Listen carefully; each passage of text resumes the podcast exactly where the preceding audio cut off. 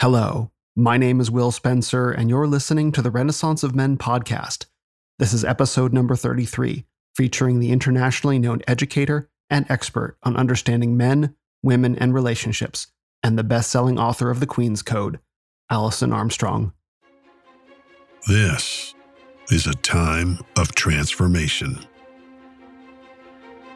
As old ways fall, men are called to rise, to heal our lives, grow strong, and transcend our limitations. In tribes around the world, drawing on the best of masculinity from all of time, a new day is beginning.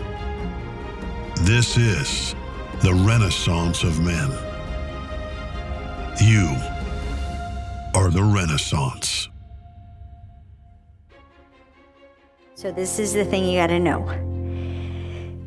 there is an automatic worth it equation being calculated by a man now, now, now. Every opportunity, every moment, there's a calculation. Is it worth it? Is it worth it? Is it worth it? Is it worth it? Is it worth what? Is it worth his time? Is it worth his energy? Is it worth his resources? Is it worth his attention? Is it worth it? It's got to be worth it, worth it, worth it. Why? Because if you keep doing things that don't give you back more than you gave it, that's how you die.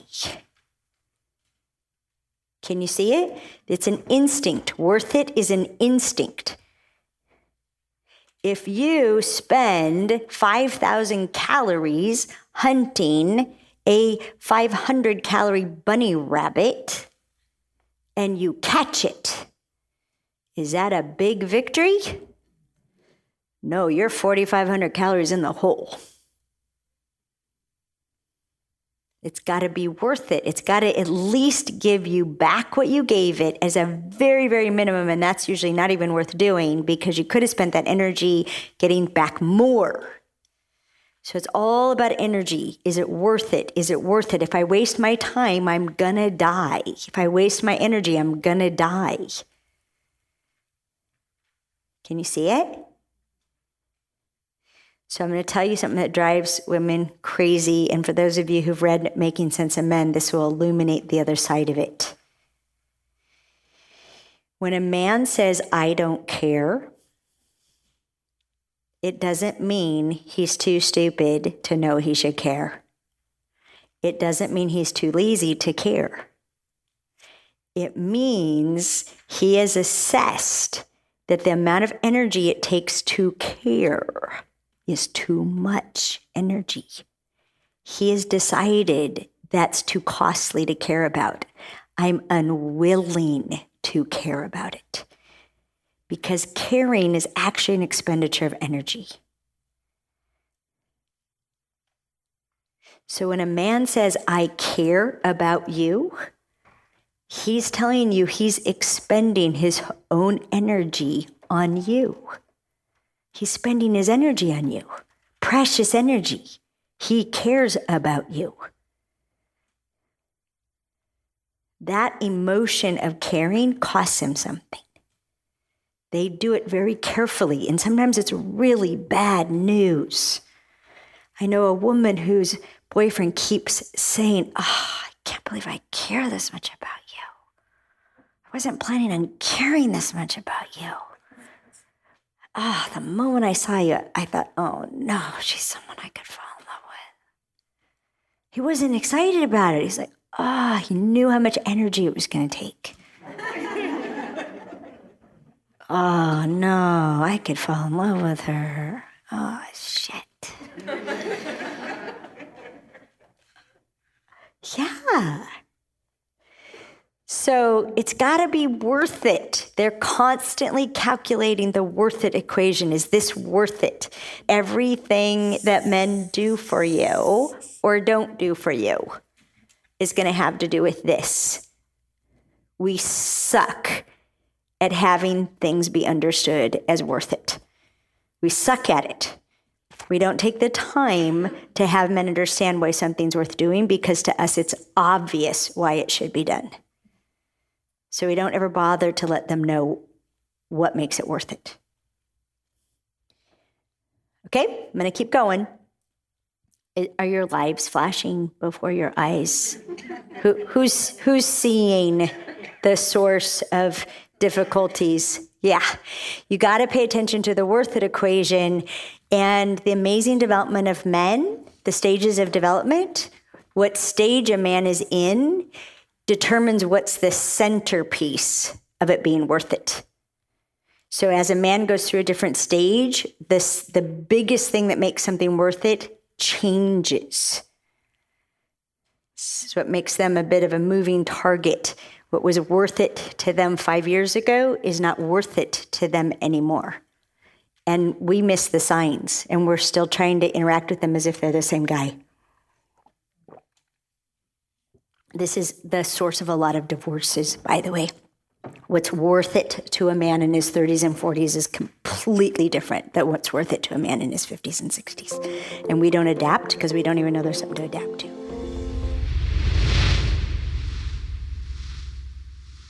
Now, I know what you're probably thinking. The Renaissance of Men is a podcast about men and masculinity. Why is Will interviewing a woman?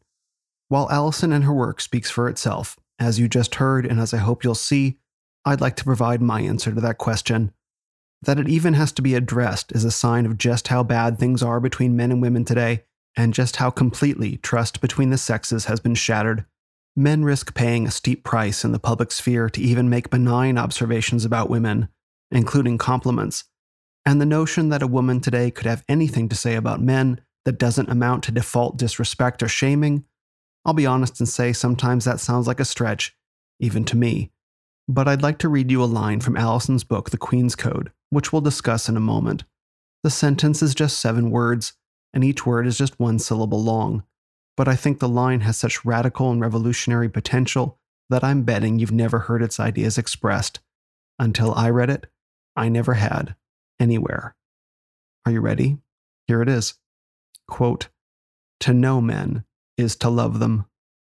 Let that line sink in.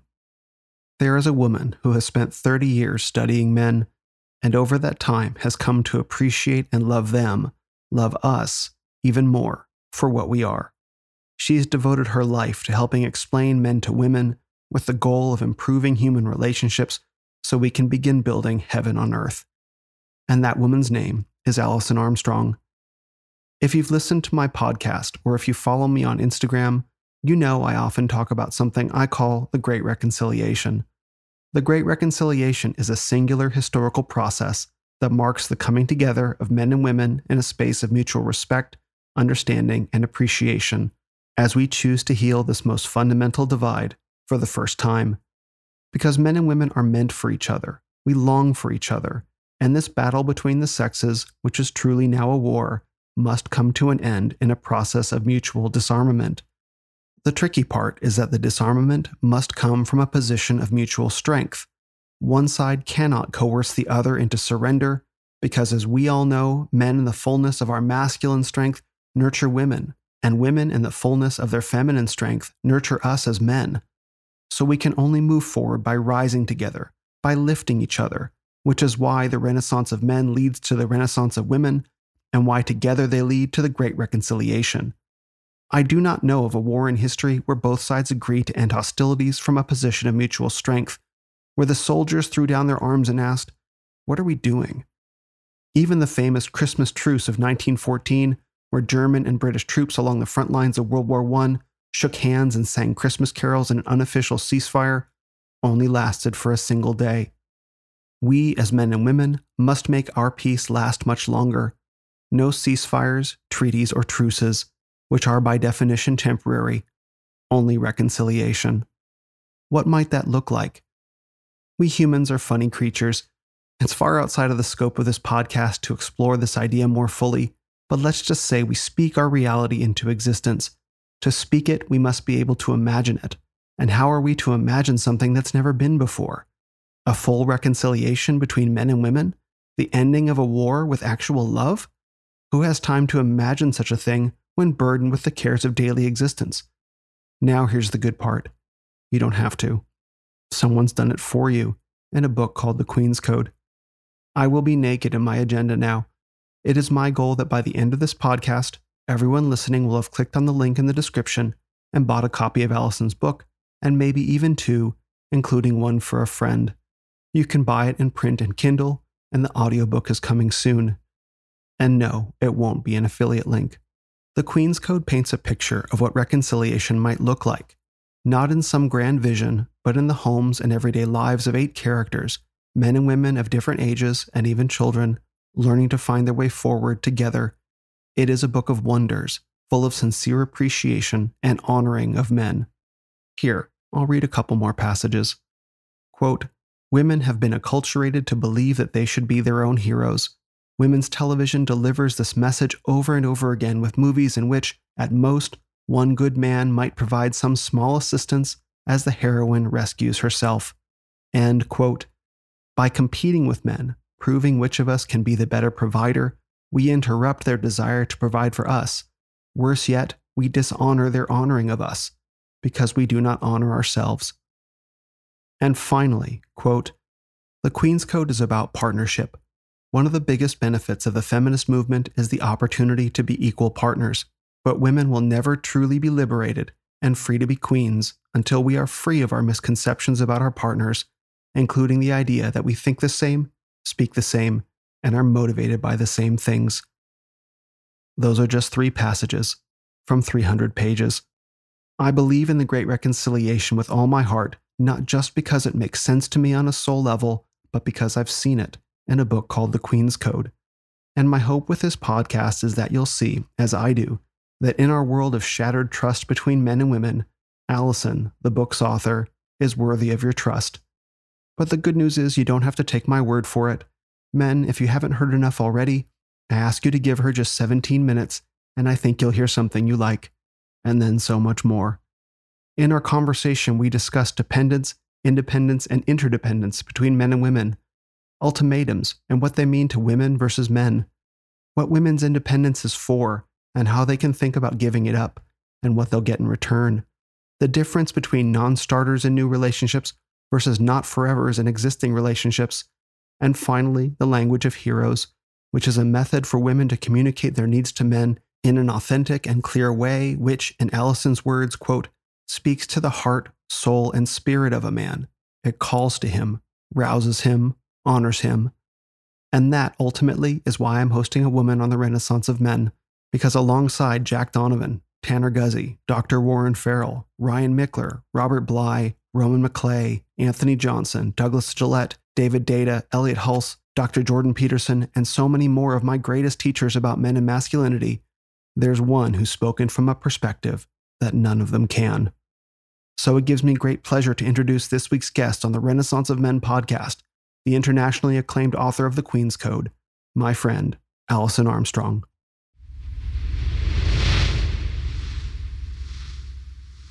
Alison, thank you so much for joining me on the podcast today. You're welcome. I had this whole plan for how I wanted to approach this conversation, but we were chatting just a second ago before I hit record, and uh, you actually said something about women listening to men. And I just actually want to start right there, and then we'll get to all the things that I wanted to talk about. But I wonder if you could repeat um, what it was that you just said. Well, when we started our workshops in 1995, and um, by happenstance, I had a panel of men. when I realized I couldn't answer everyone's question, so okay, let's just bring some men in here to answer them. Um, and it turned out to be a miracle. And and then women started sharing with me how their lives had changed since that one day. And there were nine women in my best friend's living room, right? And what I finally connected was that what had happened was whatever, like, sort of filter, lens, um, restriction women had been listening to men through and women had been seeing men through, right? Like, as compared to an idealized person as compared to an ideal woman or the perfect person, that all I really had done up to the point where those real men arrived was started to break that up. And that m- most of what I do is just enabling men and women to see and hear themselves in each other more you could say more accurately more more for what's real for the other person than what's real for the listener or the viewer like they're getting to see that other human being as themselves instead of as compared to how they ought to be which leaves very little getting through. So i say it's such a small aperture. So so much of what I've been working on for ages is is dissecting what what is seeing and what is hearing and what are we actually doing when we're listening and and how how does the way that we listen filter what can be heard and that experience that so many people have of you're not listening. You're not right. They'll say it that way. You're mm-hmm. not listening. Yeah, I am listening. And then and we've been able to distinguish like normal instinctual human ways of listening actually cause a person to be listening to themselves, mm-hmm. not the other person. So a really common one, and this can mess up a lot of like dating situations, um, is to listen with the question in one's head. Someone's talking, and the list the question that's literally filtering, and they don't realize it, mm. is what do I know about that? Mm. What do I know about that? What do I know about that? So at the end of whatever the person said, what the person who supposedly was listening is present to is what they know about that. Not what the person said about that, not what matters to the person about that, right? What hmm. it's like to be a person who thinks that. What they're left with is what I know about that. And a variation on that is what do I think about that? Do I agree with that? What do I want to say about that? Or um, just last week, I was interacting with parents about listening, a filter many parents listen with, and and to adults even in relationship, especially at work for sure. What do they need from me? What do hmm. they need from me? What do they need from me? So they're not left with the other person's reality. They're not left with seeing everything that's going into what it is they're talking about but they're left with sure what this person needs from them, and then they provide it. Usually without asking if the other person wants it. and and so we, we walk around feeling not known. And I don't remember if we talked about this in our interview, Will, but I mean, I've, you know, I don't just pay attention to the touchy feely stuff, right? And and paying attention to what has a woman um, want to take her own life. And it's that nobody sees me. Mm-hmm. And what has a man conclude that he should take his own life? It's that they're better off without me. Mm. Like, and you know, men take their own lives because that's how they're. That's the best way they can provide for the people they care about. Is not have themselves be the problem, right? Or have themselves eat right? Y'all are better off without me. You'll have more food between you, right? It's, I mean, it's very, it, it starts, you know, basic and keeps going. And uh, so this being seen and valued and knowing you make a difference and you're recognized, the quality of our relationships can, they're described in terms of that without people even using this word. Mm-hmm. They'll say I get to be myself, or they like me just the way I am.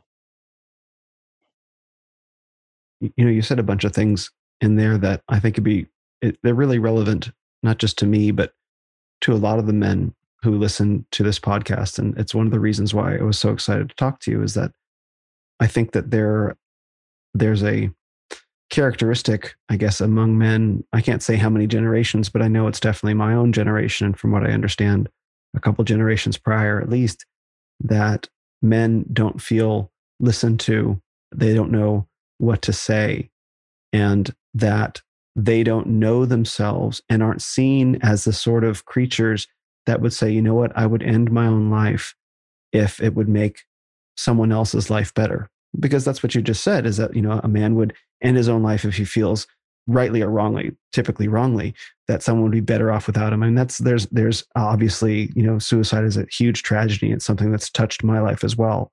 But I think that there's something very powerful in that for men not being understood, not being seen, not being listened to, and yet being the sort of creatures who would say, if it would make someone's life better, even in some sort of distorted way, that they would end their own life. And I, I think it's a difficult thing for men to accept that we're so much better. And I can say for myself that it was a difficult thing for me to accept that I was so much better than I had ever been treated, that I had ever even treated mm. myself as. And it was a big, it was a big journey for me to realize that I was not what I had been told I was, that I was so much more in some very mm. ways.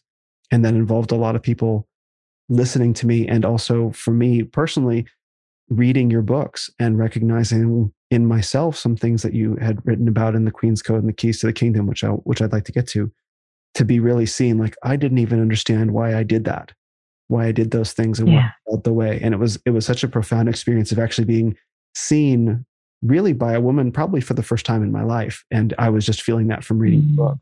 And so I think mm. that that was why I was so excited to have you on this podcast because I know that you can offer mm. similar experience to so many so many men and also so many women as well so they can really see their partners also.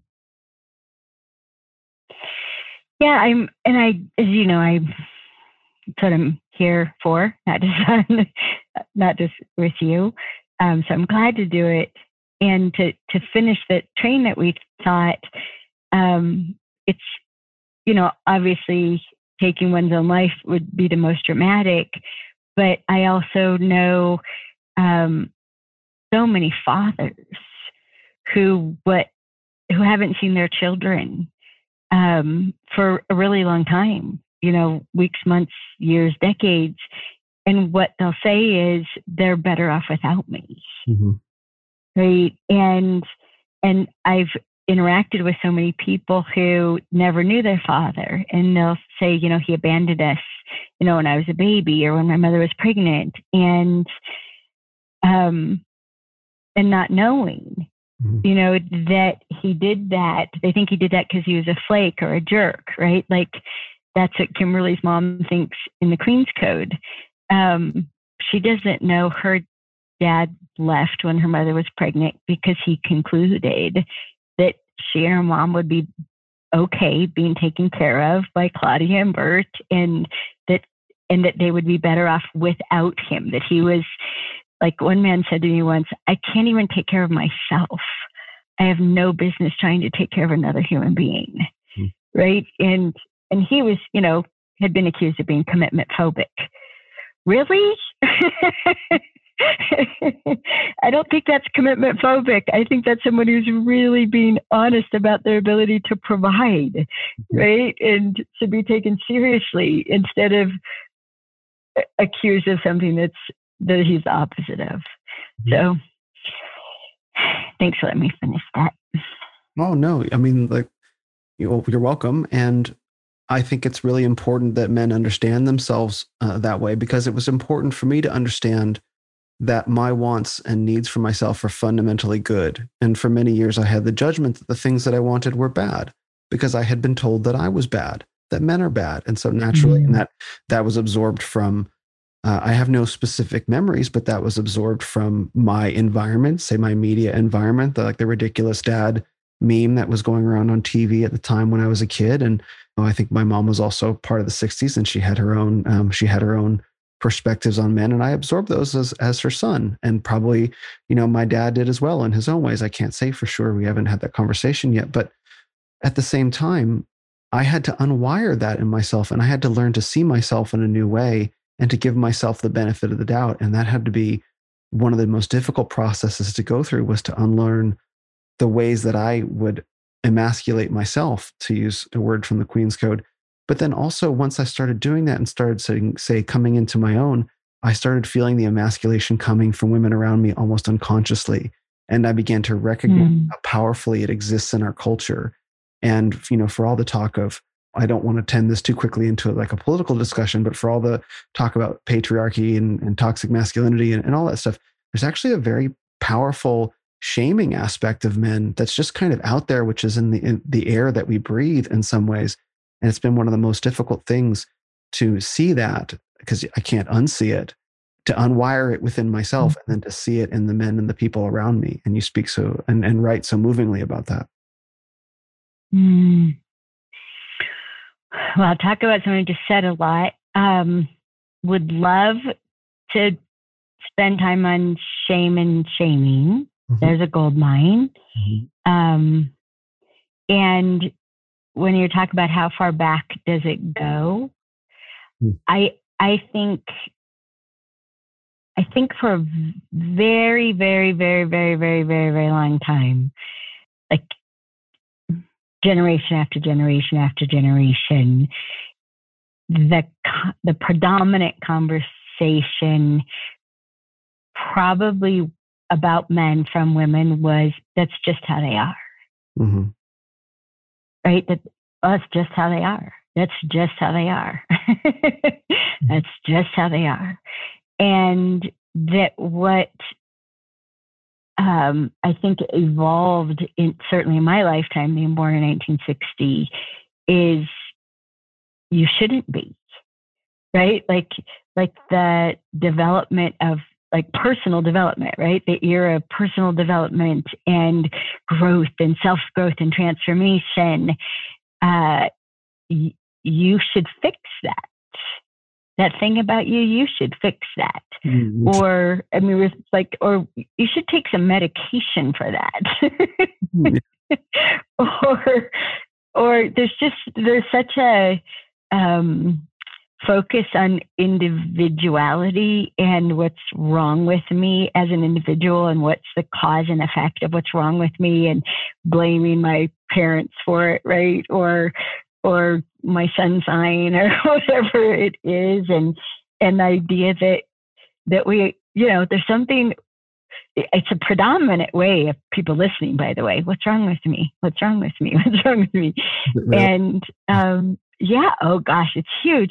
And yeah so we and some people are really like to stop asking that question they wouldn't know who they were because the answer gives them something to work on and having something to work on is a good way to avoid how painful it is to be present to being human and wow. so yeah so i think i think yeah i think what's been in place is is yeah that's how men are and then yeah that's how men are and you shouldn't be and yeah yeah that's how you are men are and you should fix that and but there's a wrongness you know a definite wrongness that women have about that what's natural for a man is wrong mm-hmm. and but what's what's kind of tough will is as women are being that way about men most of them don't recognize that we're being that way about ourselves too mm-hmm.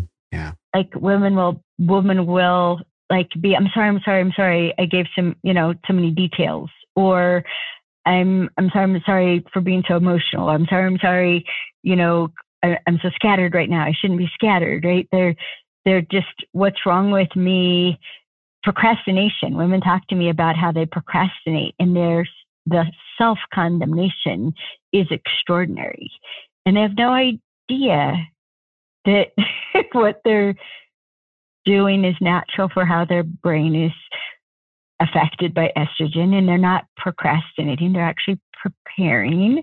And they have to clean their environment first in order to focus and and when they find that out they like all this what? I mean i'm not wrong? Right?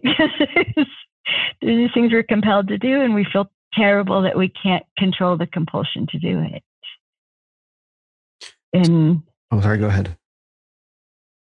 well, I just want to say I hope we're I hope we can also talk about sex drive because talk about shaming. Mm. Geez, Louise. like, I mean, everything from uh, horn dog to workaholic to mansplaining. This this new. I mean, I don't know when it first came out, but when I heard it, I wanted to throw up. Oh, he was mansplaining. Talk about not being able to hear. Right. Okay. All right. I'll, I'll leave it up to you what we talk about, but oh my gosh. Oh, go with that. You know, honestly, like I have no I, at this at this point where we, we we've shaken the conversation. We were talking about sailing earlier, and kind of a sailing as a metaphor for being able to go with the flow. And you know, I, I, enjoy I enjoy having long conversations on podcasts because I just go where the winds blow, and and and I think that's a lot of fun. So let's go with that. Let's go with mansplaining. And I think all the guys listening will be really curious to hear your thoughts on that because we've all heard it, and it's like it's just oh, mm. oh god, like really and you know there is a component of like where where i broke it down for myself where there's a there's a component of mansplaining where it's like you can be talking down to somebody you know which is like a kind of there is a component of that, but that's a human quality. But I think what's embedded in this notion of mansplaining is that a man explaining something to a woman is necessarily condescending. Like, for example, like what I would have just said would be, listen to it, listen to Will mansplaining to Alison. It's like, well, no, I'm just expressing. if I could, like, you know, Alison, I have to tell you something. That would be a totally different thing. So let, let's let's dig into mansplaining. You know, because I don't think it's used in a fair way. Okay, well, my my interpretation when I first like saw it, right, and saw it expressed as that way, which is I don't know some TV or show or something, and um, well, he was mansplaining, hmm. and my experience is that um, a so a woman is looking at a man and what he's doing, and she doesn't know that she's looking at it as compared to her expectations, as compared to what he should be doing. Mm-hmm. Um, and that what he should be doing is what a woman would have been doing. and yep, and she's certain, and here's where really gets, this is where all the nasty stuff comes in. She's certain that he knows what he should be doing which is what a woman would be doing, is in fact the right thing to do. Yep. And so she's sure that he knows the right thing to do, and he's purposely not doing the right thing. yeah, yeah, yeah, yeah. Right. And, you know, and there's a word for that. Someone who knows the right thing and is not doing, they are misbehaving. Mm-hmm. Yeah. Right? They are behaving badly. Right. And, and so mansplaining is a man to a woman. It, so so a, a woman will try to hold a man to account for not having done what he should have done. And he will try to defend himself by explaining why he did what he did. Mm-hmm. But to her, he's just justifying bad behavior. Mm so, ma- oh, so sorry. So, mansplaining is bullshit. Mansplaining is the bullshit a man is giving as an excuse for having done the wrong thing, which is what a woman would have done. That's right, because the woman knows what the right thing is because that's what she would have done. Well, if it's not what she would have done, it's what she should have done mm-hmm. which is which is something that you know you guys care about us and you care about us destroying our own self-confidence mm-hmm. and so when we're when we're comparing ourselves to what the what the perfect person would have done which of course is based on a female um, when we don't live up to our own expectations. I should have, I should have, I should have, I should have known better. I should have done that. I should have trusted this. I should have said that. I should have not. I should have not been this or that. When we're doing that, you try to defend us from ourselves. Mm-hmm. Right? Like, honey, but you couldn't have. Right? Honey, look how you were provoked. Honey, look at the situation you're in. Honey, please, you know, like you guys are in pain for how we're attacking ourselves. And so it's not even what we would have done. you should have done what we should have done in that situation. And we don't live up to our own, that's why I call it the ideal woman or the perfect person, depending on what, you know, where you're listening to me. Um, mm-hmm. it, it is idealized and, and we've never met this ideal ever. Mm-hmm. We've never met it like ourselves. We've met, never lived up to it, but we've also never seen it in another human being. No one, no one qualifies. Well, because it's the ideal, right? Like it's you can never. yeah, and we've never actually witnessed it, but but that I the ideal isn't um, discredited by the lack of reality. Mm-hmm. We don't actually question is this is this baloney? Is this this this voice in my head that keeps telling me what i should have done? Is is that voice insane? And you know and i, I and i just tease that she's she's we we used to call her psycho bitch. Pb that voice in your head is a psychotic bitch and she thinks you're going to survive by being perfect and she thinks you'll become perfect if she constantly criticizes you and why do you give her so much credibility when she's a figment of her own imagination mm-hmm. so because i'm familiar with your work i want to i want to break this down because this shows up in the queen okay. i want to break this down for the guys listening so um because it's just the two of us on the car call, but more will be listening. So I want to make sure that they understand that what what uh, you're describing is women have in their mind the image of the perfect person, and the perfect person or the ideal person is a woman, and the ideal person is a woman knows exactly what the right thing to do is, which is what a woman would do, right? So when a woman observes a man's behavior and her own behavior, she compares herself to the ideal woman who would behave in such a way and judges herself as lacking first and foremost, which is a disempowering or a disempowering. I don't know if that's the word, but I'll use it now. Disempowering position, mm-hmm. self-criticizing. But then that she also takes mm-hmm. that female standard of behavior and applies it to the man, and mm-hmm. assumes mm-hmm. that the man knows that that's the standard of behavior. So the man, in a sense, mm-hmm. loses twice. First, he loses because he doesn't just obviously know what the right standard of behavior is, but he loses a second time because there's no way he could even do that because he doesn't know what it is and he's a man and he behaves differently. So the man has two strikes against him in any situation. And so the so the the pain the emasculation the judgment that he feels coming from a woman in many circumstances is is because he's so dumb to not know the right standard of behavior and he's not doing the right standard of behavior so he's already lost going into the situation. And this is mansplaining in many other different scenarios Yes, and. Okay. Okay, where you put he's so dumb he doesn't know the right thing to do. Mm-hmm. That's some women can someone some women's conclusion. Okay. That men are stupid. Mm-hmm. They're they're so stupid they don't know the right thing to do. But an even worse one is the certainty that you know the right thing to do and you're purposely not doing it mm-hmm. and you deserve to be punished. Mm-hmm. You deserve to be punished for being a person who purposely doesn't do the right thing. But most women don't. Later on, you're too dumb to know the right thing. That's that's actually less frequent than you know the right thing and you're choosing to not do it. And that's why you can't be trusted with power.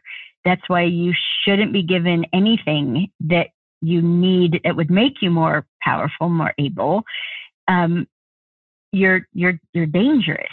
You're you're dangerous. You should be kept on a leash and not given too much food. mm-hmm. And like I I'm only going to give you enough to be handy, mm-hmm. but but don't let you be powerful and and and then it gets worse will because the part of part of being female is our feelings being the barometer. Mm-hmm. And that our feelings, we're sure our feelings tell us the right thing to do, that we're, our feelings cause our actions.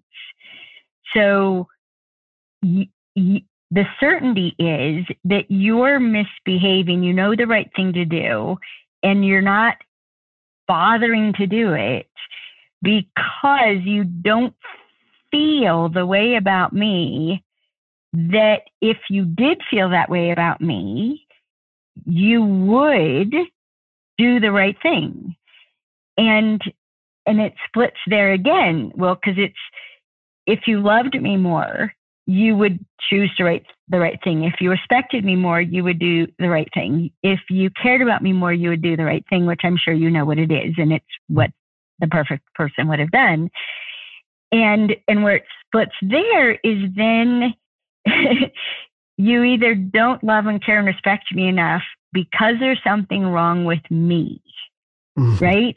And I know what's wrong with me because I compare myself to that perfect person and I can see I'm too assertive or I'm not assertive enough or I'm too successful or I'm not fill in the blank enough, right? So we have the answer to what's wrong with me is the answer to why you don't act right. Or when we get in a situation where you just can't stand it being what's wrong with me, it's what's wrong with you. you you misbehave because right? Because um, the latest, which makes me want to throw up, is narcissistic. Mm-hmm. Before that, it was sociopathic. Before that, it was, um, oh my gosh, what did women call men back then? Um, there's another one before that one. Um, but there's all these, like, because men are, right? So it could be individualized. You know, your mother was terrible to you, or it could be because all men, mm-hmm. all men are misogynists, all men are fill in the blank. Mm-hmm. So it it it's it goes back to this what's that aperture, right? What's wrong with me and what's wrong with you? that you're not doing what you ought to be doing. And and and that's why it's stunning for women and men to well, what if this isn't personal? And what if we're part of the animal kingdom and part of nature on the planet and we have instincts? And what if there's a hierarchy of instincts? And if you look at human behavior through a hierarchy of instincts that are all about survival, uh, it clears up pretty fast. really, like surprisingly fast. Um, everybody's behavior just becomes kind of like, oh, well, then what do we do so that we can all be better people? Oh. and, and, and, well, let me make sure real quick before we move on that I understand. Mm-hmm. Okay. Because okay. I, I, want to get to the hierarchy of instincts and evolutionary, I guess, evolutionary biology and, and how this solves all the problems because it's, it's something that I, that I think, is, I think is really important and that many, many men in this world have arrived to is like, well, evolutionary biology makes it all make sense. And it seems to do that there are resistances to that in, in various other corners, but we'll get to that in a second. Okay, so a man, his first strike is that he he doesn't know the proper standard of behavior potentially, right? Like you're not you're not behaving, you're misbehaving, right? That's the second one. So you know you know it, you're choosing to ignore it, so you're misbehaving. Three, that means that mm-hmm. three that means that you don't love me, right? So that's the third. That's mm-hmm. the third strike. The fourth strike is that is the woman says to herself, I am not lovable, right? So she takes it, she takes mm-hmm. it personally. And then the fifth strike is if her inner self somehow rebels against this notion that she's not lovable, which is, you know, naturally compensatory function, then it becomes an accusation towards that man and potentially all men by extension that they are somehow broken, that he or they are broken and flawed in some fundamental way. Yes. And for, you know, I'm precise. Yes. Um, in context matters sometimes it's I know you love me, but you don't respect me. Okay. Or in a business context, it respect is what's always there. And or it could be I know you respect my acumen in business, but you don't care about me as a human being. You ah. respect my results, but you don't care about me. Yep. So it can be love, respect, or care or a combination. And so um, yeah, it's not just love. Even in romantic relationships, it's not just love. Got it. No, those are really and, important, those are important distinctions. Thank you. Yeah, you're welcome. And and yeah, and it, what it seems to happen where it shifts from what's wrong with me is either like there's just it happens again and again and again, you know, a couple decades of the same stuff happening. It must just be who men are. Mm-hmm. And then if we because of the culture or in our own home, what are we exposed to? You know, as our mother, this is how men are, right? Mm-hmm. Then we're going to buy that quicker. And, you know, I, and I, I started studying men with the question, what if men are responding to women? Mm-hmm. And, and got to find out so many ways that you're not, right? That's keys to the kingdom. It's the ways you're not responding to women, the stages of development and then and then what ways are men responding to women? And you're totally responding to our attitude right? To our intent and and to our use of the words that communicate or don't communicate. Mm-hmm. I mean, there's, so much. And and you know the big the big lie that men are insensitive because you and we think you're insensitive because you don't react to the ways that we're prompting you, the ways we're trying to manipulate your behavior.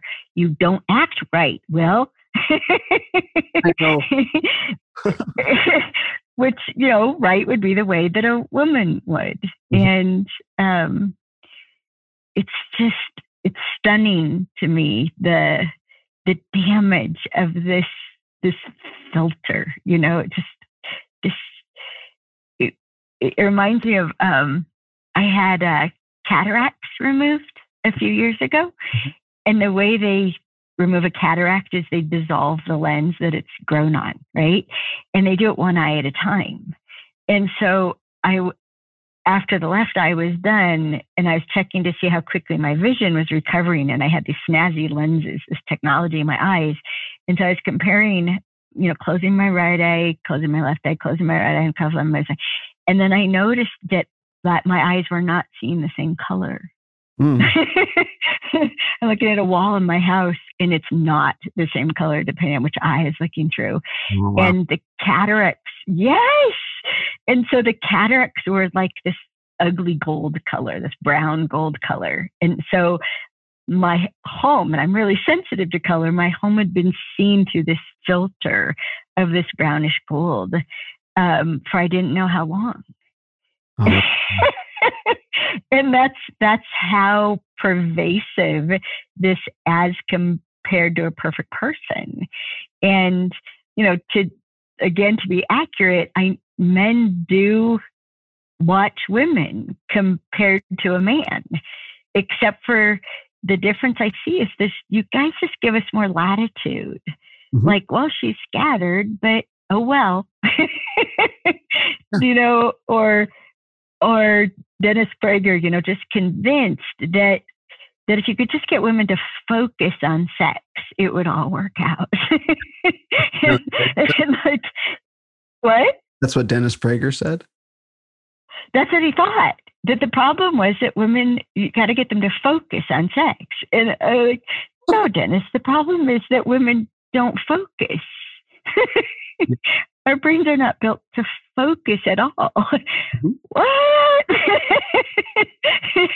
and yeah, yeah, it's it's fascinating. And from time to time, I encounter a man who thinks that a woman really should be able to change the behavior that's created by estrogen. That, like, he thought his wife, now that she knew why she was scattered, that she would focus. Right. Like, this is not the intent of my work. For you to know, well that your focus may keep interrupting the connection that the women around you need. So stop being focused. no, right? No. Like, how about we use what you're focused on to connect over? Let's connect over what you're focused on. Let's ride the horse in the direction it's going. Let's work with this. It's mm-hmm. so much easier. Well, this is actually a perfect segue into the Queen's Code because I think for people, um, I think for people, uh, we've, I we throw them threw them into kind of the deep end of the conversation. Is really what the we just like segued in from the conversation we were having and and uh, and I think with the things that you've said so far I think the men will understand why it was I wanted to have you on here because I've never really found any uh, women writers authors speakers that talk about things in the way in the way that you do and my plan for starting out this conversation was I wanted to start out by saying I would like to talk about the Queen's Code, and I want my goal is to get every, uh, to get every man and woman listening to this conversation by the end of the conversation to go out and buy a copy of the Queen's Code. So I think what you just mm. said gives me a, a nice a nice uh, ability to segue into uh, the book itself and beginning to um, beginning to execute on that plan because I think one of the things that really struck me about that book when I read it was it was wonderful to read as a man to read a, a female author and the female characters within the book learning to understand how to communicate with men to bring out the best in them. And so I read that book as well as Keys to the Kingdom, the, the prequel. Reading Keys to the Kingdom was learning about the different phases of my life that I had been through and was still going through and am still going through. But reading the Queen's Code was was understanding that I have all these aspects about me that are fundamentally good and that I mm. aspects I desperately want to put in service for a woman to provide in so many different ways to use the first of the of the word of the hero's language um, which is an aspect mm. of we'll go we won't go further into the hero's language from there because I know that you know uh, you have to there's a certain uh, vows you have to take for before learning the rest of them which make complete sense when but to, to understand that like that is why I've always felt the way that I have. Why is it that I want to follow the things that I want? I'm just looking for the right woman to understand that this is who I'm trying to be, but I don't have the language to articulate it. And when I read the Queen's Code, I understood myself in a new way. I, I gave the book to my girlfriend at the time. And when she read it, she was in tears. She was literally crying and and she looked at me like it was the first time she'd ever seen me and she was talking about how she wanted mm. to reach out mm. to one of her exes and apologize because she had failed to see him as well and perhaps that's why they didn't end up together and so there's real healing mm. in the queen's code i think for men to read it and to understand themselves and for women to read it and to understand their partners and for men and women to understand each other better you know the great reconciliation in many ways is is based upon your work in the sense that you were the first person to prove to me that it was possible. So if we can um, mm. talk about the mm. Queen's Code, that would be really great. So more men and women can get this book. Mm. Well, you know, I love talking about the Queen's Code, um, like like people love talking about their children, mm-hmm. where there's a small percentage of how your child is or turns out that you can legitimately take credit for. I know with my three, I've I've been in awe of them since they were born, and um, even though I knew I had to write that book, and in the beginning I called it the transformation of a frog farmer.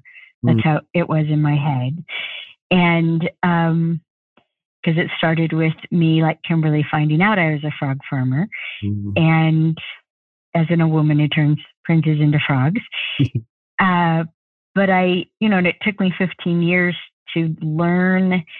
It, it didn't take me that long to learn everything about men that's in there. It took me that long to learn what had to be accounted for for a woman to be able to let herself see and hear men in a way that I was representing and to mm. embrace and interact with men as I was representing. That's what took so long to learn how to do. And you know, as as as you know, when I sat down to write the book, done the whole outline, right? You know, presented it to New York publishers, had gotten it bought, the whole thing. Um, it, you know, the screen opened up and a, a movie began, and and all I I transcribed the Queen's Code. Mm-hmm. I I took a I took a movie and made a screenplay, right? And um, and so I, my love of talking about it, it is like one of my children with this sense of awe. And when I read it, I laugh and I cry and I'm surprised. And there's things in there that I have forgotten were in there that I didn't that I didn't know that I'm like, oh God, I got to remember. mm-hmm. I've been so good at that lately. And uh, yeah, so just if we have that understanding of me talking about the book, I, there's a very small amount of I know I did that, and I'm I'm clear about what I did, and and also women will say, you know, Alison, you transformed my life, and or the Queen's Code transformed my life, and I know the truth is that they transformed their life Mm-hmm. Yeah. They, they had to be receptive. They had to take it on. They had to, you know, every moment of courage that they m- made a different choice instead of did what they were compelled to do. Like it literally overrode that the tension in their bodies and minds, you know, to do something um, extraordinary. Mm-hmm. One of the things I like about myself is that I, I get moved very easily by things that are properly moving. And um, I was sitting actually just yesterday, uh, I was out with my friend Cody and his son. We were in rural Ohio hanging out. We were sitting at a, um, a pizza joint, you know, in the, in the, middle of the country. And uh, he had, he had, we had gone for a hike that day, he and his son and I, and uh, he had a, he had a meeting that he had to go to like on Zoom. So we pulled over this pizza joint. The pizza joint had Wi-Fi, fortunately, and uh, the three of us are sitting there at the table.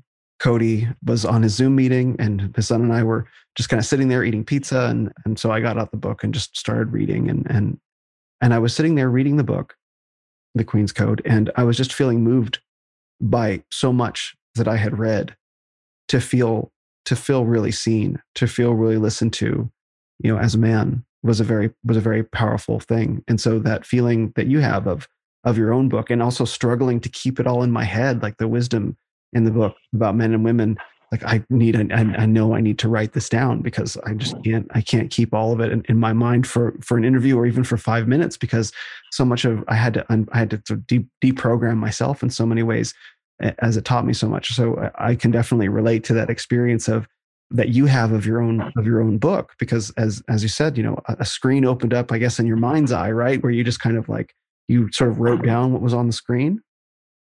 It well, the place of it, uh, it's like if you look up and to the right, mm-hmm. right? Mm-hmm. Like just like look at it about two o'clock to your own head. Mm-hmm. Um, that's where the screen is. It it did the same thing for Keys of Kingdom. I didn't count on it doing it for the Queen's Code. Um, it's still doing it when I check into the next book. Mm. Um, they the, the movie's still there. They're they're all waiting. They're having lives. They they show me what's been going on. Um, the next book starts a year after the end of the Queen's Code, and uh, and I I literally type just typed as fast as I could and tried to figure out how to describe their gestures and facial expressions and changes in their voices and but I but I watched and I listened.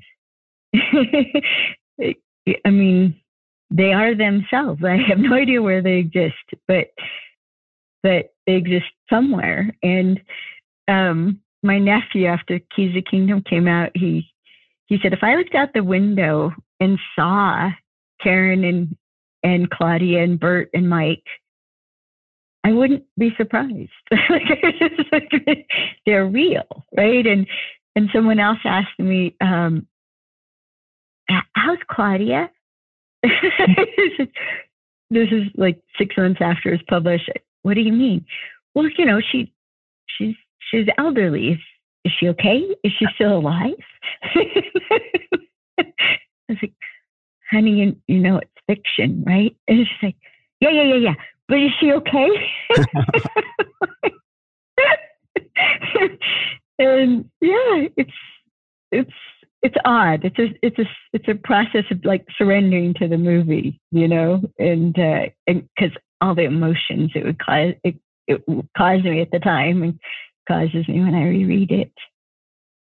Well, just to just to um, I want to talk about what the what the book is and, and the form that it takes and and uh, dig into that. But since you mm-hmm. mentioned since you mentioned Claudia, I have a quote here uh, from the book, and uh, Claudia was shaking her head again quote, This is something I cannot fully explain with the limited understanding you have of men. For now, let me say that men are nurtured, literally fed energy, merely by being in the presence of a contented woman. They do not need to pay attention to her for it to matter that she is there. if she is happy, they are getting recharged. And that Mm. I have, I have, I, I, I have in, I read it on Kindle originally. So this is my original note from when I read the book sometime back in 2017, 2018. It's the word yes Yeah. with like six or seven exclamation points after it. and you know that's just the sort of thing that I'd, I'd never literally never heard anyone else write or say before but that i resonated with was so true from my experience of just to be around a, a contented woman is just it's soul nurturing in a way that I, are nourishing in a way that I, I, I couldn't even express. And I read that in the book. I'm like, I'm in love with whatever this book is. so, not just one paragraph, it's, you know, 400 pages. So, so let's go from there. Well, I mean, that comment, I had to learn it the hard way because I, I, I how I had been was, um, if you're not paying attention to me, what am I doing here? You know, why do you want me home if you're not paying attention? Right. Mm-hmm. Or I, I, that had come from when I had been dating. Um, and and the man I was dating had me come over and sit on the couch while he watched a ball game. Mm. And he wasn't paying any attention to me, but he wanted me there. And I thought it was ridiculous. there, there, are a lot of things that go into, you know, men wondering about women being the center of the universe. And, you know, we get to unpack it, right? If you're not paying attention to me, especially if you're focused on something else, because you're that focus is so different than how many things a woman can attend to at the same time, we get really afraid. We get afraid that, you know, the tiger could come along and eat me and you wouldn't even notice. Mm-hmm. Mm-hmm. And we don't know, we don't know the, the override of single focus is a cry for help. And, and you drop everything and grab a weapon and run before you even know what it is, right? Run towards it we don't know that about you. We don't know you can be trusted for that. So it's fine if you're focused. You'll take care of me. Mm-hmm. But, mm-hmm. You say? uh-huh. But no, I mean that that's the thing that isn't that isn't well understood. I think by men about themselves and by women about men that you know there is a there is a quality of of presence of being around a woman that even if I'm not immediately directly focused on her, I can feel her in my body and and the, mm. the tension and, and, the and the and, and whatever tension if there is tension in the relationship or contentedness is is in fact nourishing simply to have her there and i had felt that mm. before in other circumstances but i could never put my finger on it but there was something that resonated mm. as so as being so very very true about that and in the very next moment there was a feeling i guess of maybe some amount of heartbreak of how rarely I'd ever felt that. And the Queen's Code goes into mm. some reasons why that's the case. Mm. Yeah, I. I mean, I know HeartMath and other things are figuring out how to measure and quantify all the unseen things going on energetically between people.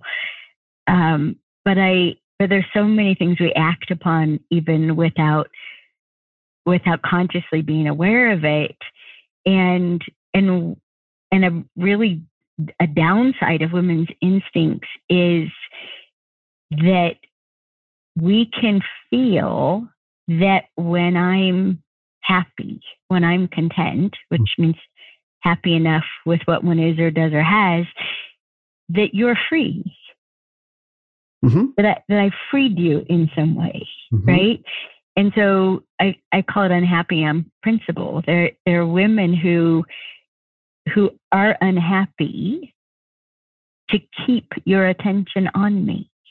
No, really? Yeah. Oh, I believe uh, now that I think about that, yeah, like I okay, I can believe that for sure. Yeah. Yeah.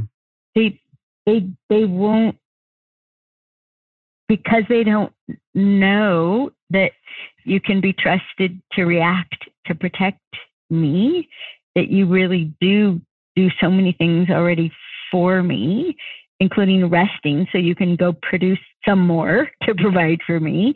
Mm-hmm. Um, until we know we can trust that, we we don't set you free by our own happiness. is there a component of women not being willing to set themselves free as well? Um, well, there's definitely a component of there are emotions that we come to identify ourselves with. Mm-hmm. And we don't know who we are without it. Mm-hmm. Like they're both men and women who know that they are themselves because of the feeling of resentment. Oh, yeah. Right? It's just like a the salami of anger, right? It's mm-hmm. aged and cured. And uh and it's that's heavy. Again, it's heavy and it's solid. it's got a lot of gristle in it. Mm-hmm. Um, yeah, but there are people who who uh, feed their resentment. You know, keep putting putting logs on that that you know, and those coals because they feel like themselves when they have that feeling. Mm-hmm. And same thing with people who are anxious they don't know themselves when they're not, or excitement, which you know has to do with the the number one in the hierarchy of instincts. Uh, they keep themselves wound up because mm-hmm. uh, that's what makes them feel alive, and that's what makes them. That's what they've identified with, and I was definitely like that. I, I kept myself very wound up. Um, I didn't I thought peace would be like death. I, equated peace and death. Um, That's intense. So yeah, yeah, all kinds of mental states and emotions that we won't let go for anything. And I don't know if you're familiar with Extreme Freedom, um, which is the course that I created uh, that's all about people liberating themselves, and it's that's my passion, mm. and and that you know for how many years I've worked to restore myself and be whole and be you know let go of everything that isn't me and isn't love right um, i really come to the conclusion that what we think we're stuck with we're actively keeping mm. and yeah and yeah, we we have there's so many benefits. So so yeah, there besides being unhappy on principle and and the the most I I think the most devastating effect of a woman who is unhappy on principle and will never ever be satisfied with anything anybody does is what that does to a family and especially a family with boys in it mm-hmm. that that that boys boys will conclude they're just not good enough. Like yep. there's nothing they can do to alter their mother's state, and it's it it can be it can be devastating to their sense of self. It's recoverable because I don't think human beings can be damaged. Really, we can think we are, but nothing can be permanent. Um, but boy, does it have a huge impact. Mm-hmm. You're making me think of, um, I think it's Melissa in the Queen's Code and and, and her treatment of her sons. Mm. Mm, mm, so let's yeah, let's ouch. yeah, ouch for sure. It's, it's well, let's let's let's talk a little bit about what the what the book is. Um, and you mentioned that you know you um, you transcribed it as it appeared in your in your mind's eye. So what exactly what exactly is the Queen's Code? What shape does it take, and uh, and how does it unfold? Mm. Well, um, the intent always was to write a book that would transform the way women relate to men. Uh, I didn't know it could transform the way men related to themselves. So that's like, wow, put me in tears. Mm. Um, and and so it's it's it's fiction because I think people learn better when they're not on the hot seat, and it's um, it's fiction from eight different points of view um, because I believe that we're all in our own blind spot and we don't see ourselves clearly. And when you can experience someone from inside their own head and then experience them from someone else's observations, you can you can see the, the disconnect mm. between who someone thinks they are and how they occur to others, and um, and that that's important, right? It's it's it's important to know that our reality about ourselves isn't the reality, right? The only one, and um, and and to see the misunderstandings, you know, the the way that we interpret each other, um, how inaccurate is, right? Like early in the book when they're looking at uh, what you know how they react to men and what they think about a man because of what he did and should have done, and and Karen, you know, goes home from her lesson with Claudia and Kimberly, and the garage door is open, and she's, you know, she's frightened. She doesn't realize she's frightened, right? That that would let an enemy in. Um, but she's just, she goes straight from frightened to pissed yeah. that, you know, her husband is so lazy and, um, and inattentive that he would leave the garage door open. And so she arrives home irritated at him already, really irritated, like, ah, geez. And to find out later that he knew when she was going to be home and opened the garage door to welcome her home. that she wouldn't have to push the button she could just drive right in, you know, welcome home, honey. Find out that it was something he was really aware of and it was an expression for him, right? For her. What? How, how, can that be? And and I, you know, that's a, a small, very domestic example. Um, it came from my real life, by the way. Greg did that. Mm-hmm. and I thought that. Um, and you know, and that's really how the book plays out is just really ordinary, normal life circumstances that are being interpreted and misinterpreted and causing friction and anger and disappointment and people feeling unloved and unseen, uncared about, uh, disrespected, right? When it wasn't what the other person was really up to. Mm-hmm. And like the scene between um, Jack and Kimberly in the restaurant.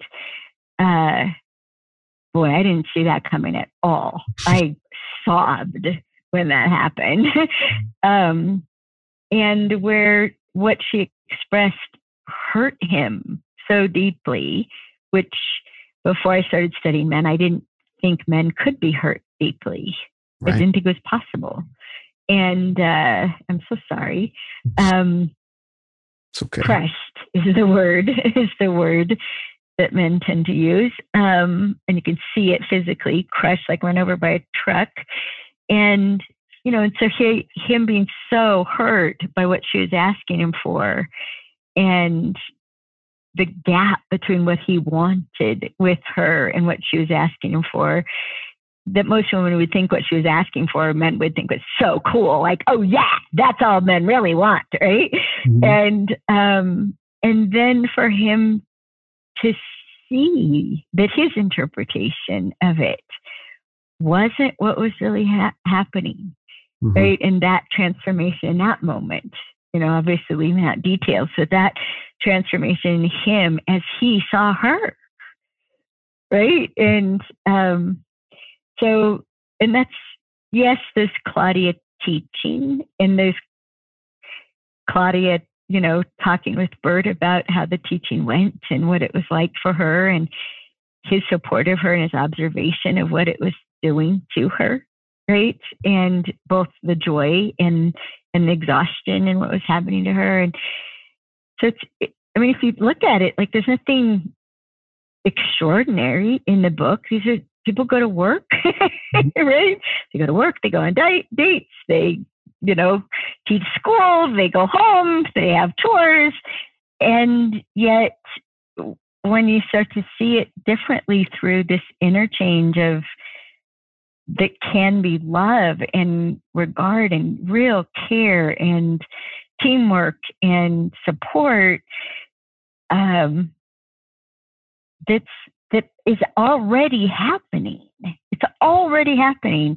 It's just so misunderstood, and then we react to that, and we and it's a downward spiral. And when you start seeing it, it becomes an upward spiral, and that's really what's happening in the book is getting to see the upward spiral of that healing and change in point of view and and courage. They're all there's a lot of courage happening, which is really what's required if we're going to have extraordinary relationships. And and that feeling, that feeling of these of these individuals in the book experiencing experiencing that courage in a very realistic way. Like I could put myself into the shoes of and and uh, you know we'll say who all these people are you know because a lot of names are coming but you know for example who like jack and Raul and bert and to and mike you know the the male character mm-hmm. books and and the, the four male characters and to to and Scar and scott as well um and don't worry we'll we'll mm-hmm. we'll, we'll help orient listeners a second for who we're talking about you know these are fictional characters but to put myself into their shoes and to have been in their situations and and to read these and to be like, oh, wow, that's exactly what I was feeling, or that's what I have felt, or that's what I would like to feel someday. And then to feel them step mm. into their own courage and, you know, to be, mm-hmm. and I think what you say is, is very right about fiction because I wasn't in the hot seat. I was invited into a world where I got to watch interhuman and interpersonal dynamics and relationships and to put myself into the shoes of these male characters or even to be a fly on the wall and to watch the women of the book choose and change mm. the way that they related to men just gave me a, a, set of feelings that I'm only, I guess, just in this moment learning how to put words to, which was like it was a feeling, it was a feeling of hope and possibility. Because I think so much mm. of so much mm. of the of the future of the world is needs to be not just imagined and thought, but spoken into reality. And when I read the book, you know, I I saw words speaking a, a, possibility of of men and women relating to each other speaking that into reality in a way that just nebulous feelings within myself wouldn't have quite um, been able to manifest alone. But to read to read those words and to go into that world was like it was very much like it can it can really be this way? It, like that and and yes mm-hmm. yes it can. It really can. It, yeah. it really can. There's nothing in that book that's far-fetched. I, i've witnessed it or been it. Every bit of it. Yeah. So who who's claudia and who is kimberly and karen and, and who who are all the characters? Help help paint the picture. Who are these people? Okay so um, Claudia and her husband Bert, right, elderly couple, um, late seventies, right, mm-hmm. and uh, been together for ages, and and we find out, you know, in the beginning when Kimberly finds out that Claudia's the women in Claudia's family have been studying men for generations and um, and used to share what they learned widely, but saw women hurting men with information being even more uh, more manipulative in a in a really terrible way, and so they had a, a covenant, um, which you hear about in, the, in Keys of the Kingdom. There's you know they had a covenant to only teach the women that they had raised, and that's what had prohibited Claudia from sharing information with her granddaughter and that's Kimberly, her granddaughter. Mm-hmm. And but but you know, people read the keys King Keys of the Kingdom. Know at the end of Keys of the Kingdom, she made a decision that if Kimberly asked, that she would she would keep the intent of that that vow mm-hmm. and um and teach her granddaughter and and Kimberly asks, right?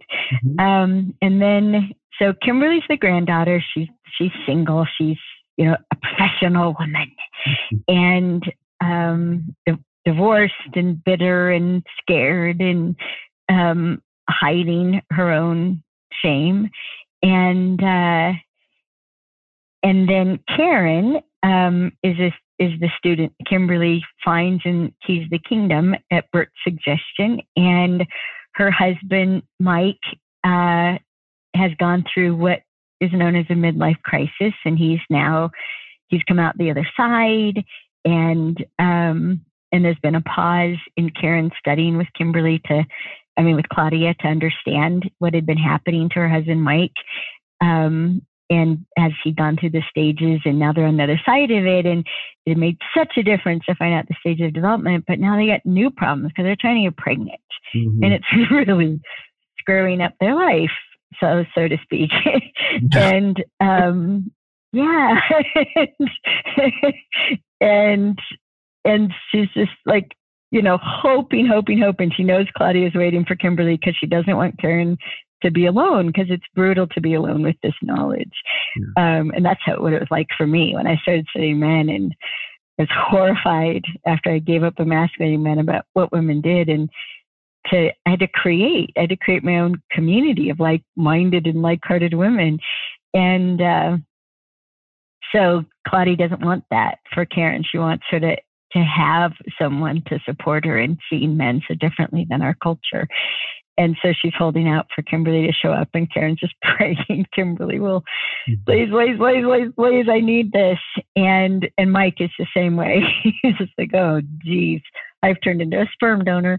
I lost my wife. Um, and and then so you have these two couples, right? So Claudia and Bert, and Bert's what people would, you know, who know the prequel, right? We know he's an elder, and he's a he's a wood carver, and um, and he's his own little magical munchkin, you know, himself. And so loves these women, his granddaughter and his wife, and even his daughter who's absent. And um, so Bert and Claudia, and then Karen and Mike, right? These two couples. And then you've got Kimberly, do you know, who's uncoupled, except for maybe to her best friend, Melissa, who's always hunting for a husband for her. Uh, even though Melissa really is pissed at her own husband. and and then um, and Melissa really typifies normal, you know, hell hath no fury, like a woman scorned, and and she feels scorned by her husband's relationship to his work, and um, and his devotion to their sons, but apparently not to her, and she has no idea what she has to do with it, mm-hmm. and um, and then Raul is Kimberly's boss. And through that, you get to experience women at work and what happens, the way that women treat men at work, and what happens when a woman transforms her relationship with men in the workplace and how men respond to that, including her boss and all the men that she manages. And um, and then the, the the fourth man is Jack, and Jack is Jack is Raul's best friend. They've known each other for ages and he's single and incredibly successful and treated mostly like a checkbook by women and, and resents that and is lonely and wants to share his life with somebody and but no one would ever think that because you know it seems like he's got it all and he's treated like most women treat successful men um, as unfeeling, as uncaring, as you can get all the sex you want, and that's probably all you're after. And let me see what I can get you to pay for while I eke out the sex I'm willing to give. yeah. And he's just, he's just really, um, he's just really bummed, you know? He's just really bummed because it looks like he has it all, including the, the dream car. And, and, but he has no one to share it with. And he and he wants to and being in his head is is really i think it's a i think it's a good ride at disneyland for people you know to be in his head. And you know i've worked with and talked to and listened to so many successful men. And um you know and so jack represents them well. And uh and his perception of Kimberly, getting to see Kimberly through Jack's eyes, through Raul's eyes, you know, Bert size, even Mike size, to get to see her since she's like, you know, probably takes up much of the with the word real estate. It's really, you know, she is the frog farmer that's being transformed. And um to see her through all these other people's eyes. Um and all these dimensions to this woman that she's clueless about are part of who she really is. And they see her, but she doesn't see herself, which isn't normal. Mm-hmm. And uh, and to watch her transformation and and her how her interactions with Jack transform, you know, because she despises him and he provokes her on purpose. and because um, he kind of can't resist, you know, and he's and he wishes, you know, that she that she had accepted his overtures and differently from the beginning, but since she didn't, um, he's really playing out that thing that you see in in boys, in in young boys, and putting the ponytail. the pony, putting the tip of the braid in the inkwell, right? Like a classic Rockwell. you know that that for boys, uh, mad attention is better than no attention.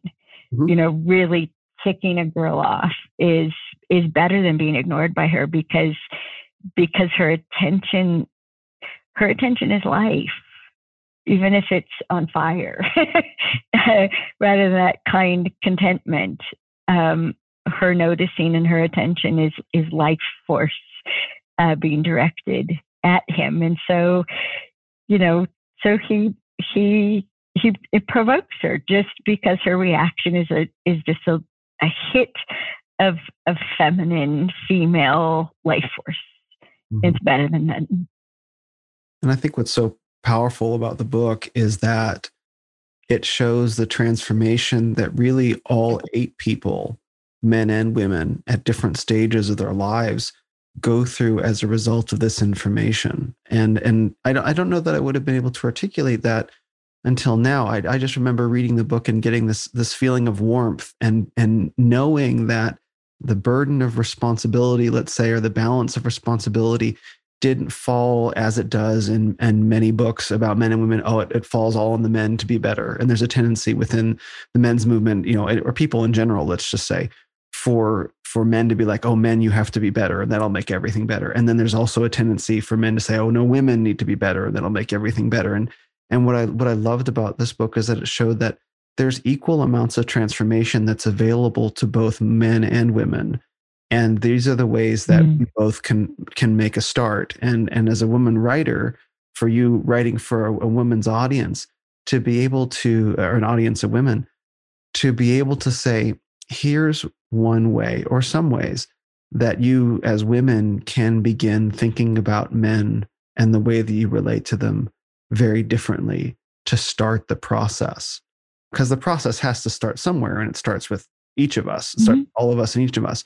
But for you in particular as a woman writing for uh, an audience of women to say you women readers can start this process and here's how that might look and to be invited into that process and to see the way really that Claudia and Karen and and uh, and Kimberly, you know, all begin this process of transformation, and then what it does to the men, and what the men's transformation does back to the women mm-hmm. is just mm-hmm. incredibly powerful. And then and by the end, it's like, no, this is real. This is real. This is not a fantasy. Mm-hmm. This is not this is this is not on another planet. These are real human beings in real human being situations doing completely comprehensible things that are accessible to anybody that make an enormous difference. And when I was reading the book, and when I when um, you know the, the instruction came for women to to to lay down their swords and stop emasculating men, or at least to notice when they emasculate men, I felt inside my body the infinite, the countless number of times that, that had happened to me and what the effect on me was. And I imagined myself in an environment with with a woman who I hadn't yet met, who was mm-hmm. not committed to emasculating me, if only unconsciously and silently in her own mind, to be around a woman who was a- accepting and saw me as, yes, I do have a good reason for the things that I do. I think about why I do what I do. And not to be, and, and to mm. be given that benefit of the doubt, my whole body just relaxed. And I felt that I could mm. relate to this imaginary woman. And that's when I realized that you had really tapped into some magic about what it means to be a man, too. I guess, as you say, unintentionally like you didn't you didn't set out to to redefine the way that men related to themselves but i can say that for me and i've read a lot of books in this world you you definitely contributed to that and so to be invited into that whole process for my own transformation was just a remarkable thing and to see that it's possible for women as well because i guess you primarily work with women it's it's it's just a miracle for me Hmm. Hmm. Oh gosh, there's so many things I would say from that. um, ay, ay, okay. Well, I'm going to let your next question direct it instead of all the things that had me think of. okay. Would you like me to offer that question now? Yeah, yeah. Let's see where you want to go because I, I love what you said. And, you know, the accuracy person in me wants to say, we really just ask women to give up the right to emasculate men Mm-hmm. because because it's such an it's such an instinctual response. It's a it's fear and frustration that has us do it, and that we're clueless. Ignorance, fear, and frustration, and it's very hard to not do it until it becomes easy to not do. Right? But the more you see men, the easier it is to not, and the more alternatives you have, the easier it is to not.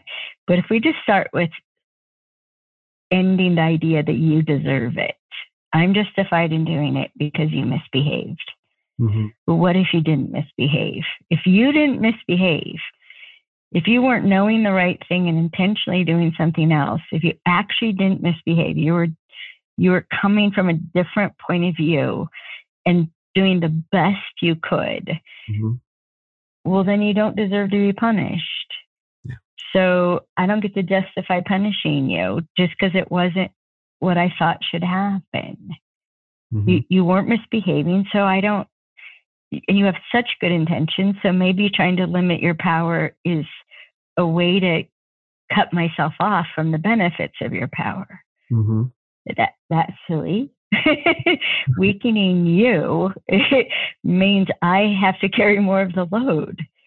And and and that's often the the logical linchpin for many women. They can see that they are completely worn out because they keep the men around them so weak and uninfor- uninformed that they can't be partners. And they're just exhausted and sad and lonely and and like okay they it something clicks and they can see caused this thing that i'm complaining about wow Mm-hmm. Do you, do you think? I mean, you've you've seen this, you know, by the thousands all over the world of women waking up to this inner reality. And you know, one of the things that that you said to me uh, in one of our conversations is that um, women have been uh, taught to believe that they need to be independent from men, but men, men have never tried to be independent from women and are not trying to be. And yet, women still seem to have this idea that they must be independent from us. And it creates such fatigue in the women, as, as it sounds like you're articulating. And it creates fatigue in the men as well, and also in children. And so, women have this notion uh, uh of their own independence as, as a must, as like a survival need. And, and I think that there are more and more women waking up today to just the, the pain that that's caused them, that that's caused their families and, and the exhaustion. And, and I see it. Um, and, and maybe you can articulate, you know, some of the things that you've been seeing in that over the 20 years of your work, because certainly, and I want to get into this later, it's starting to show up in the public now. And I don't, I don't know, I do want to bring this up later, but I don't know if you know the name uh, Kevin Samuels. Does that name sound familiar? no? I don't know if you know this about me well, but um, last um, September, Uh-huh. I had to ask somebody who was the can the Democratic candidate for vice president. Good. Okay. That's better. Than, okay. okay. Okay. So ostrich. Think ostrich. Right. Totally. I all I really work on is is this right? Transforming the way men and women relate to themselves and each other, which includes how men relate to men, right? All I work on is that and the possibility of partnership between us. And um, and you know, get on my tractor and try to do something with three and a half acres of mud. Mm-hmm. So um, you know, that that that's my life. And and I'm consciously shield myself from so many things that are outside of that that I that I can't affect. I want all my energy to go into something I can affect and that is my job, right? Mm-hmm. And so you, all these people that you know so well and are included in the Renaissance of Men and whose genius you're going to make available to the world. And I love, love, love that. I, I, think you've maybe, I do, I do. Thank you, thank you. I maybe, I think I've known one name in all the names you've ever said to me. I, I recognized one. Okay. And, um, and to the thing you were saying, you know, you were the one that that God it just sat in my heart, but I understand it, who told me about there is a, a fraction, a, a portion of the men's movement that is trying to not need women.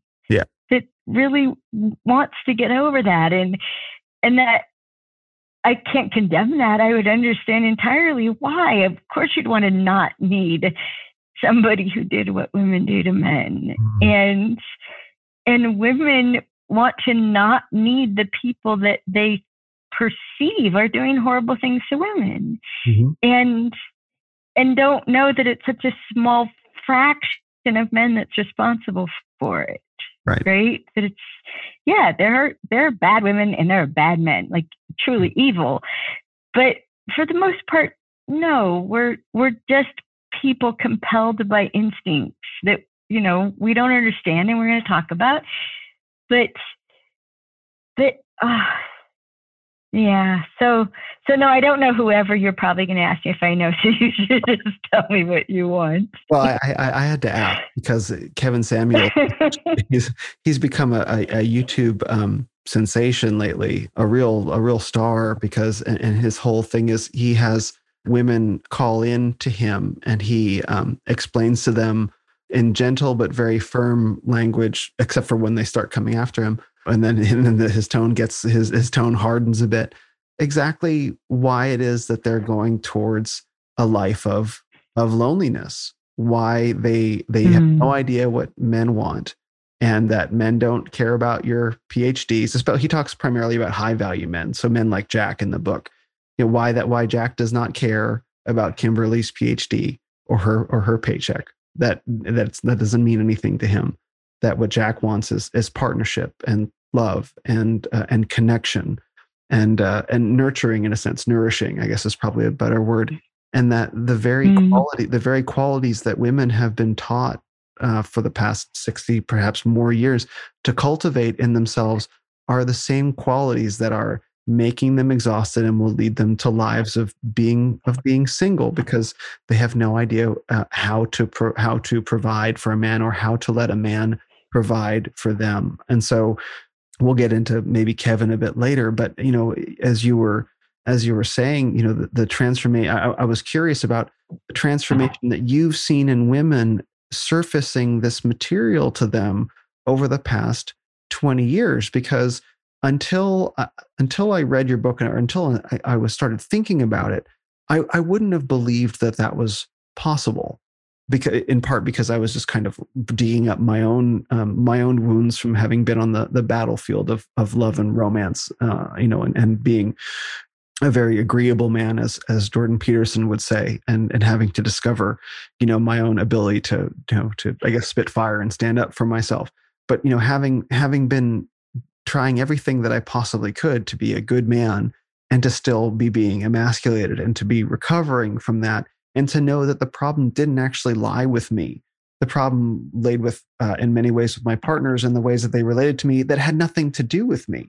It's like, okay, I'm I'm on the receiving end of something here that has nothing to do with me, and then seeing that from a societal level, and then reading your books was like, oh, here's here's not just the books because I was aware that you also had courses and and uh, and classes and seminars and stuff to help lead women through it And so you've actually seen the transformation firsthand with your own eyes. In fact, led it yourself of the uh, the Renaissance of women, as I call it, and and the Great Reconciliation. In, in many ways, like you've lived this for 20 years.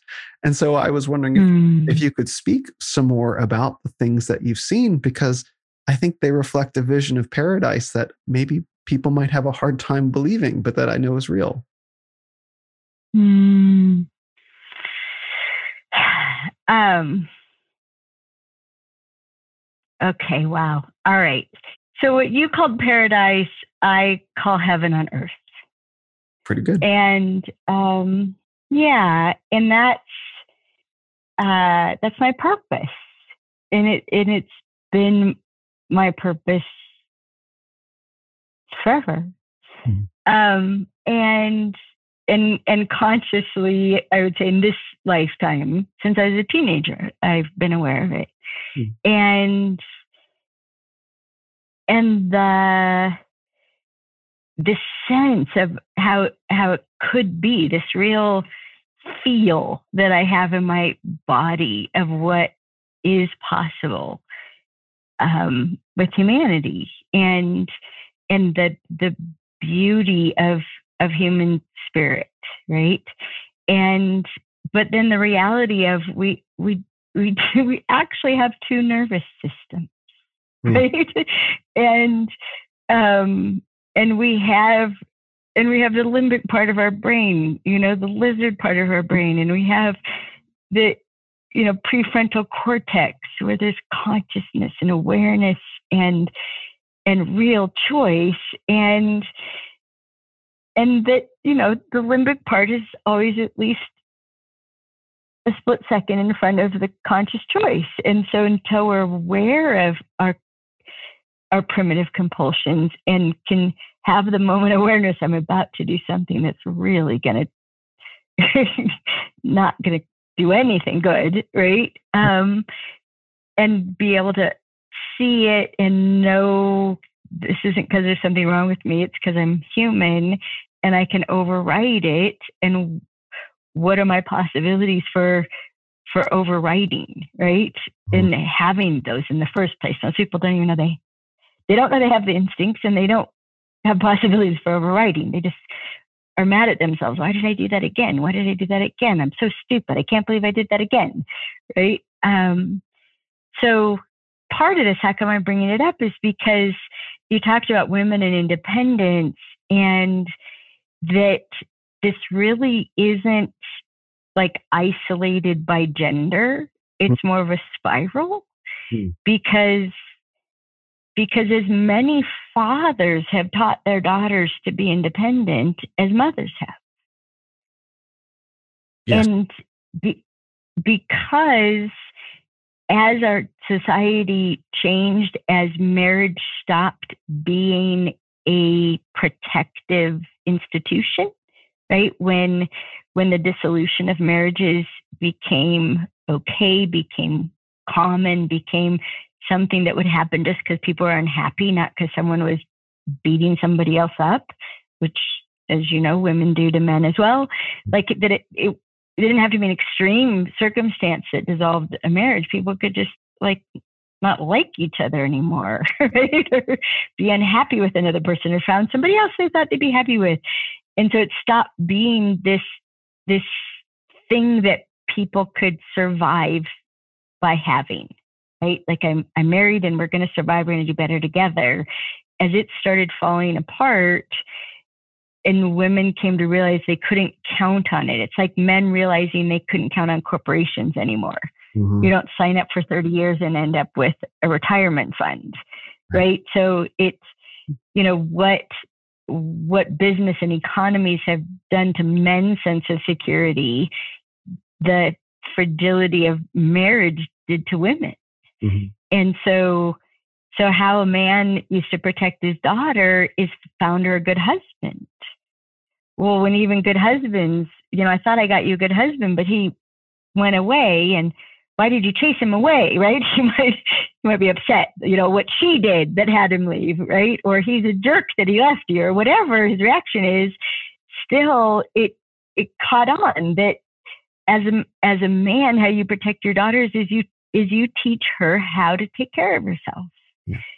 And you know, I installed a a new carburetor in my car with my father when I was 18 years old, right? Um, so, so as many men taught women to be independent as women did, right? And then, and then women, of course, did it with this vengeance and this kind of because they're reacting, right? Caught between the generations, like my mother, right? Um, thought she'd done the thing to make her life safe of marrying a, a man from an affluent family and then ended up not safe that in that way, right? And mad and not having the dream life she thought she was going to have.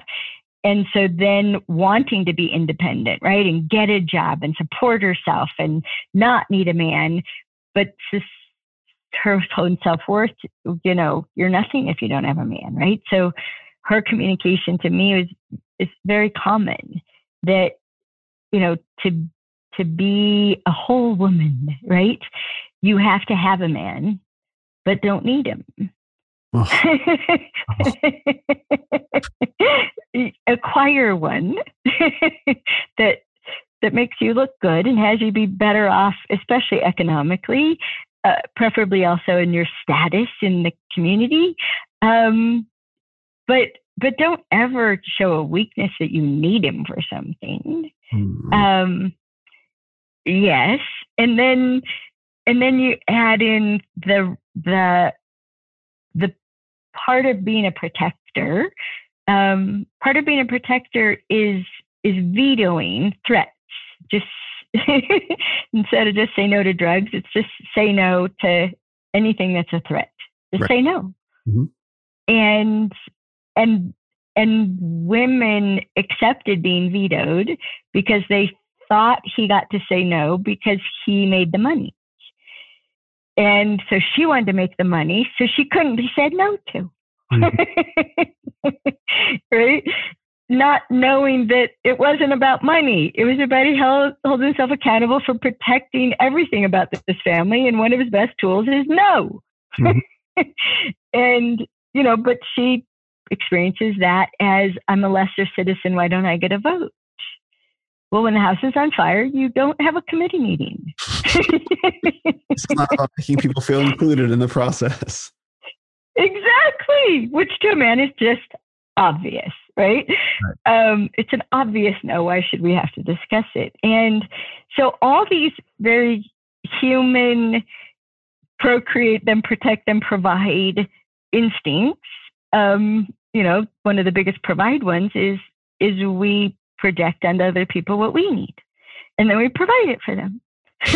and like I was telling you about Dan's birthday, right? I mm-hmm. caught myself deciding what he needed and giving him things that you know I was sure would make his life better, and neglecting to ask the question, "What do you want for your birthday?"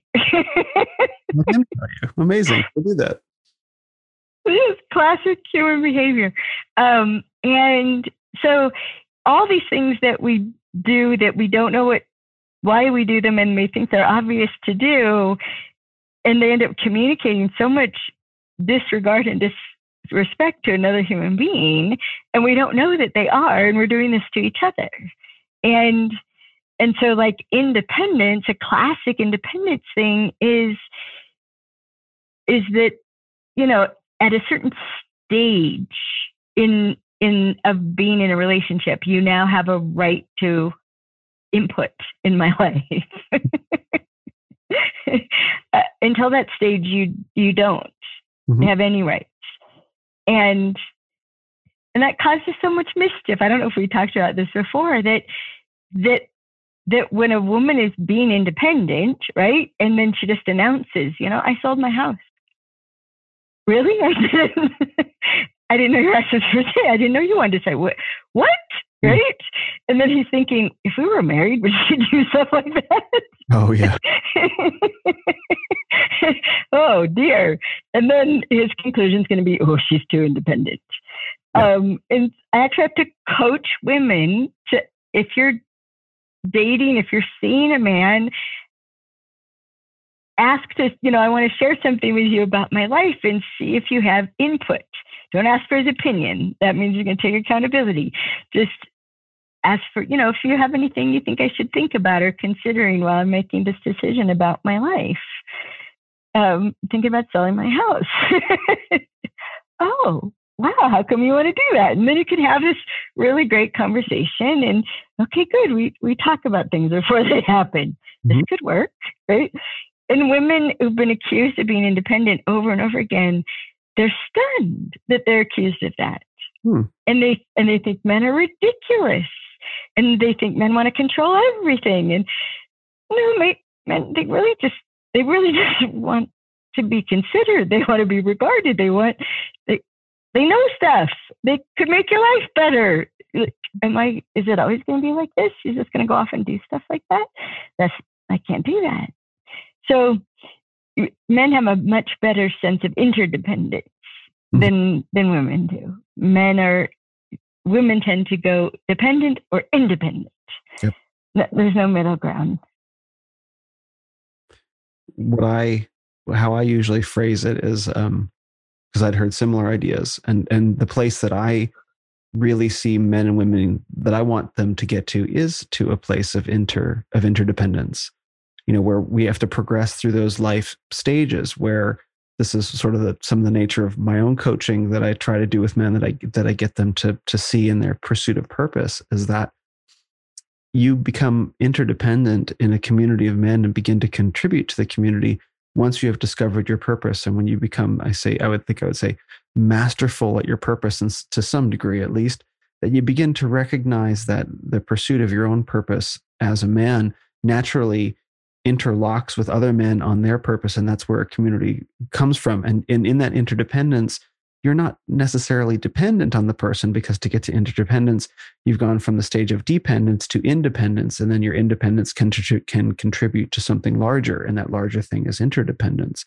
And so when i when i talk to women and some men about you know how i envision men's and women's relationships going forward into the future in fact, just with the conversation that I had uh, the other day with a, a man who um, I was considering hiring him for a, a, specific job, and he was saying, "Well, you know, I've looked over your materials, and I'm not sure if I politically align with with what you're doing, but I have some questions. I have some questions for you." I'm like, "Okay, sure. I'm I'm down to answer questions for as long as you need because I enjoy doing it, and and because I think it's important for me to surface what the Renaissance of Men is really about to anyone who asks, to whatever extent they're to whatever extent they're willing to ask." And I had to explain to him during the course of that conversation, like, no, what I want and what I think the majority of men and the men's movement want is not to return to the 1950s or to the 1850s or the 1750s or any 50s. We would mm, like to go forward mm-hmm. to a new mode of relating between men and women because I think, and he did actually give me a good a good bit of uh, of input at the end, as I think that there have been some good things that have come out of of feminism, and I think what that has made possible is a form of authentic partnership that may never have been possible before in human history. Warren Farrell talks about this in uh, The Myth of Male Power, that uh, particularly around the divorce issue, which you mentioned, which is that you know things really began to shift in the 1960s with the pill and with you know just I guess no fault divorce if that's what it's called, where you could just like leave somebody if you if you weren't digging them anymore. And so mar- marriage went from being a propagate the species kind of proposition to a fulfillment proposition. And if your partner is not fulfilling you, yeah, you can just leave and try again. So that creates this, these rippling effects in society. But in that, in that, in that liberation has come the need of, of, of like, well, maybe women need to begin circling back to men because they've discovered in many ways that the pursuit of this path is kind of a dead end. And, uh, and I think men are starting to realize themselves that, hey, maybe we haven't done such a great job as well. Maybe we need to up our game. And then so men and women are slowly finding their ways forward, which happen to lead back to each other.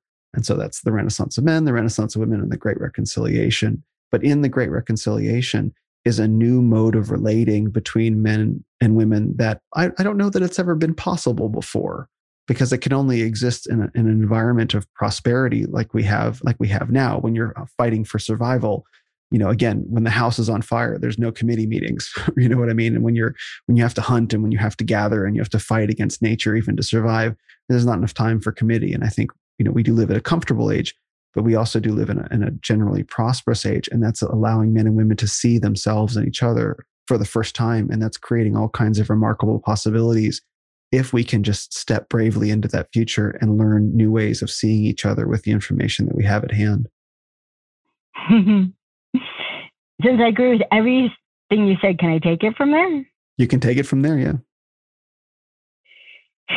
Um, so the way that I would say it is that um, until you see each other as as both contributing, right, and not provider independent, mm-hmm.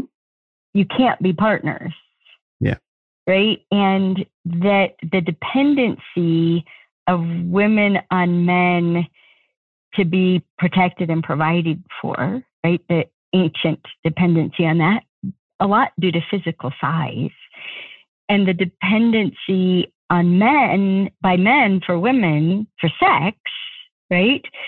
So that that dependency causes an, an adversarial relationship when I need something from you that I don't have the power to make you give it to me, mm-hmm. and I don't think you're willing to give it to me already, now now I've got to figure out how to manipulate you. and I have to strategize and manipulate to get what I need. And so women manipulate have in the past manipulated for security and women, and men have manipulated for sex and so what did we do? We changed we exchanged sex for security. Mm-hmm. yeah. And yeah it, it, it, that was the way that we dealt with it but we're still adversaries in a kind of detente right? In in households all over the world. And and so the the independence I believe, you know, is has been required to shift the paradigm. Mm-hmm. But the problem is how I've identified it in I mean it's in 30 years since I started studying men, right? And and not long after I started 30, yeah, 1991. Um, and I started teaching women immediately after I gave up emasculating men. I'm like, oh my gosh, you have to find out who these people are. You just stop hurting them and they're amazing. right. And um, so it, but the thing that I've seen is that while we have the possibility, what you would call interdependence, I, I call partnership, right? Where, which means on the same side or team, right? Um, and that while we have that possibility, the, in, the independence, the equality of the ability to support ourselves economically, right? Um, physically defending ourselves, there, you know, guns and mixed martial arts, right? The, there's this equality now of safety, and absolutely prosperity has everything to do with it. Absolutely. Mm-hmm. And um, because when the house is on fire, what is called upon is mostly what men have, mm-hmm. right? That so in in an impoverished state, what men do is what's valued, and what women contribute is often devalued. And this is one of the big are like upsets of women involved in the development of third world countries. They get really, really ticked off at how much women contribute, and yet how much it isn't regarded, right? Mm-hmm. But in in in first world societies, here's this possibility of being equal, of being partners, of being interdependent. And as far as I can tell, because I've yet to find one, uh, every single human instinct pulls in the opposite direction of partnership. And every single thing that creates partnership is a victory of human spirit, is a conscious choice, mm. is an ability to actually see your own compulsions and not act upon them. Mm-hmm. See your own compulsions and go, oh, okay, that will send me down that road into the sewer. Um, so let's not do that. Instead of deciding what he should have for his birthday, let's ask. and I think I picked out some really good things, so let's give him that too. and I have. We've been celebrating his birthday now, and and I did really well, and he's really touched. But we're also giving him what he asked for, right? Yeah. That's respect. So it's, you know, I've identified fourteen.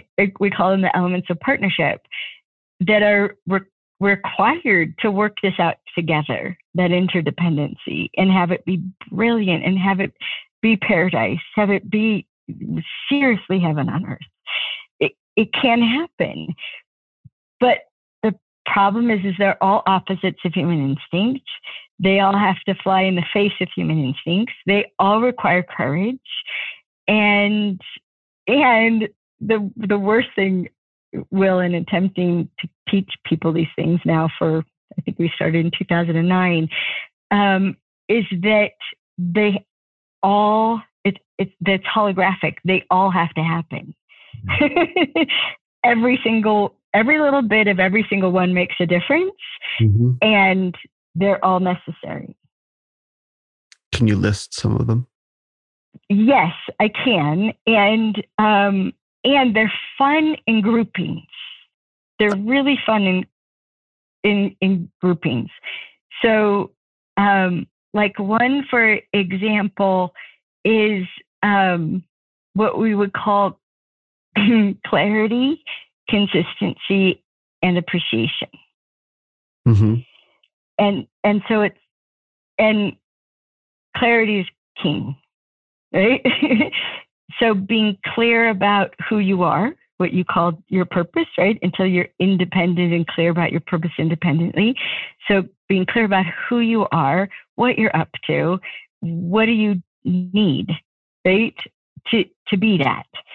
And then and then consistency, which one of the biggest problems is people saying they need one thing that, and they're even clear about it, but then their actions are not congruent. They they they forget they asked, they change and they don't follow up, they change their mind the next day and they don't acknowledge, I'm sorry if you spent energy on this already. I got new information and I've changed my mind. Um, so people learn to not believe them. They learn to not act on what they say because they're not consistent.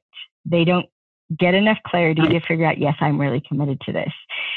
And then, and then appreciation um, what most people don't know is is that people respond to what you could call the marketplace of appreciation, and that you may ask for one thing, but if you appreciate something else, if what you appreciate isn't consistent with the clarity about what you asked, then people learn to disregard what you say and they just do what you make a big deal out of.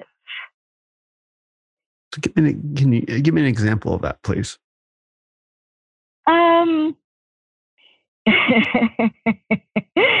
uh, someone who makes a really big deal about having something given to them, like I need that sales report by 9 a.m. Mm-hmm. and it's on their desk at 8:55, and they look at it and they go, "Why did you use this font?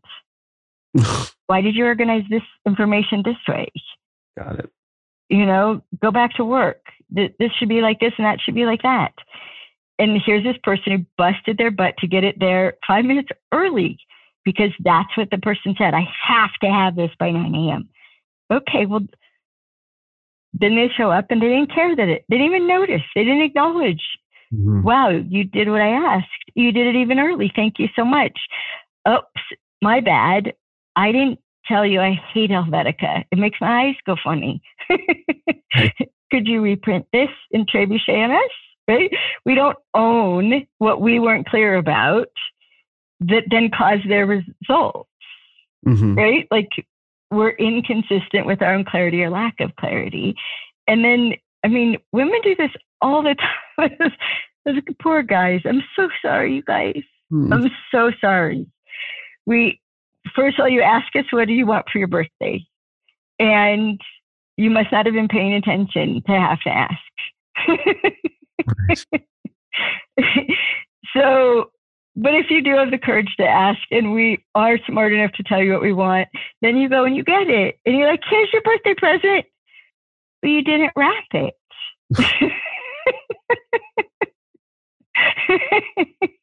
oh, the wrapping matters more than the present. Right. And then you show up with a present that's wrapped, and we say, Where's the card? Uh, how can I win here? I got her, I asked her what she wanted, I gave her what she wanted, I even wrapped that effing thing, right? Mhm. Where's the card? Right? And so then she, you're like, you know, this is rare, but a man might be like, okay, I am going to nail this this time, right? And he gets the present and he gets it wrapped and he gets a card and he puts it by her bedside table because he has to go to work early. And so she gets to wake up, you know, and he thinks he's going to score a thousand points. And he doesn't hear anything about it all day. And he comes home from work and it's still sitting there.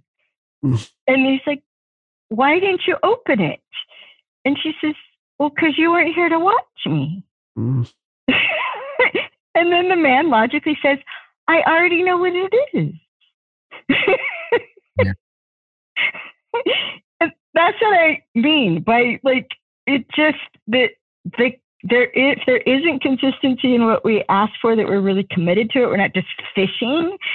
And if there isn't consistency between what we ask for and what we appreciate, um, the communication is so mixed. And since appreciation gives us energy, it's what returns the energy back to us that we spent on that dang thing, we're always going to play to the appreciation. and uh, Always. Go ahead. Oh no, I'm just I'm just sitting with that example because like I, I'm I'm the guy that does the you know the present that I thought about and the wrapping and the card and like does the whole thing for me. You know, like like it's it's a fun Uh-huh. process for me to think my way through it and find the answer. And the times the times that I've done that where where it's like the amount of effort that went into this present was was enormous, you know, because I care Mhm. because I care and and Yeah. that it was and and that it was received in a way that it was that it was like the like did you not just see what happened like you know and the the Mhm. appreciation wasn't there and how starved i've been for appreciation that way like it just really it really lands for me. And of course i think probably everyone can relate to you know giving something to the boss that demands the thing on time and you give it to them and they nitpick on some little detail and it's like what the hell's going on here? And, and so to be really starved for for appreciation particularly particularly as a man has been very difficult. And how much that meant for example to my dad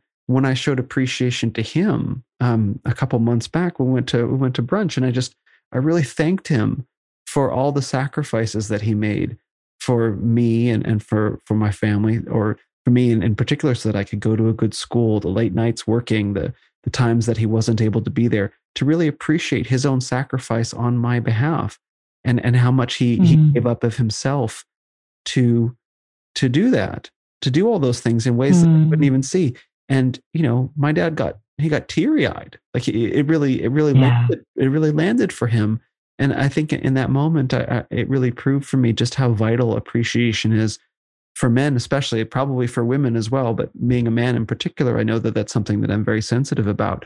It's like appreciation goes a thousand miles for me. And it's so simple just to think through and say, and say a genuine thank you for for the gift whatever the gift happens to be and so, yes, I can see now what Mhm. you mean about how important um, I think clarity and consistency and appreciation are in terms of just humans relating to begin with, but particularly men and women. Yes, and I mean, I could I could talk for hours on it. but women are like, "Well, he used to do this, but he doesn't anymore." Did you appreciate it? Mm, What do you mean? Anything you appreciate, you get more of. Anything you don't appreciate, you don't get more of, and you don't get it again. Yeah. And actually, there's an audio on our site called the appreciation equation Be- because you can actually predict human behavior through appreciation. And but consistent with what you're up to in the Renaissance man, in the Renaissance of men, can I tell you what's before it? Yes, you can. Um, thank you. So the the element that comes before all the other elements of partnership is what we call space. Mm, And because without space, you can't have clarity. And and by space, we mean physical space and mental space and emotional space and spiritual space and even etherical space, if you will. Mm-hmm. And that the easiest way to see space is that is how human beings are profoundly affected by physical space, and that we consciously and often unconsciously move to a physical space that will allow for a mental space. Like if we want to focus, we tend to go to smaller spaces. If we want to be creative, we tend to go to more expansive spaces. Mm-hmm. Right. And the thing that I said to you before we started recording, I'll be interested to see what you do to your physical space when you get home, given how much you will have transformed by the time you get there. How's that going to show up in your physical space? well, as a ref- yeah, yeah, as a reflection of and as a support of your new mental and emotional spaces, how are you going to alter your physical space? And we can alter our mental capacities just by shifting a physical space, right? We can alter our emotional capacities by a physical space. And the most un like paid attention to kind of space is temporal. If you want to keep it to all the O's, right? Physical, mental, emotional, spiritual, etherical, temporal, which is another word for time. And human beings and human behavior, and especially, um, well, I was going to say especially men, especially women, but men as as much as women, time space and the perception of time space has a profound effect on human behavior. And when a woman has when she perceives that she has plenty of time, mentally and emotionally, she's a different person. And mm-hmm. physically, she moves differently. Mm. So I think to demonstrate understanding women that you can tell a woman's mental and emotional state by how she's moving physically. Mm. And and that and it it literally her sense of time will determine whether she is focused and abrupt and demanding.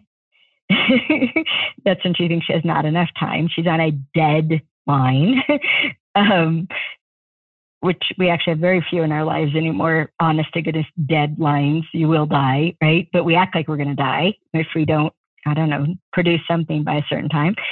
And and when she has a sense of having plenty of time, oh, I have plenty of time, then she's open and connective and kind and gracious and and nurturing and all those things that nourishing as you say that people need she can be naturally when she feels like she has plenty of time and and one comment one look one in one just like sneer or eye roll or tapping of the foot and she ch- switches from one person to the other Mm-hmm. And I, you know, coached women who, as you were talking about, right, that what they're doing to be successful professionally is just, um, it's exhausting them, right? That there's so many things that minor shifts, like, okay, so instead of leaving for work or getting up at the last possible moment, um, get up earlier so you have a sense of plenty of time. Mm-hmm. And I mean, I most days will I wake up four hours before I have to be to work. It's a good idea.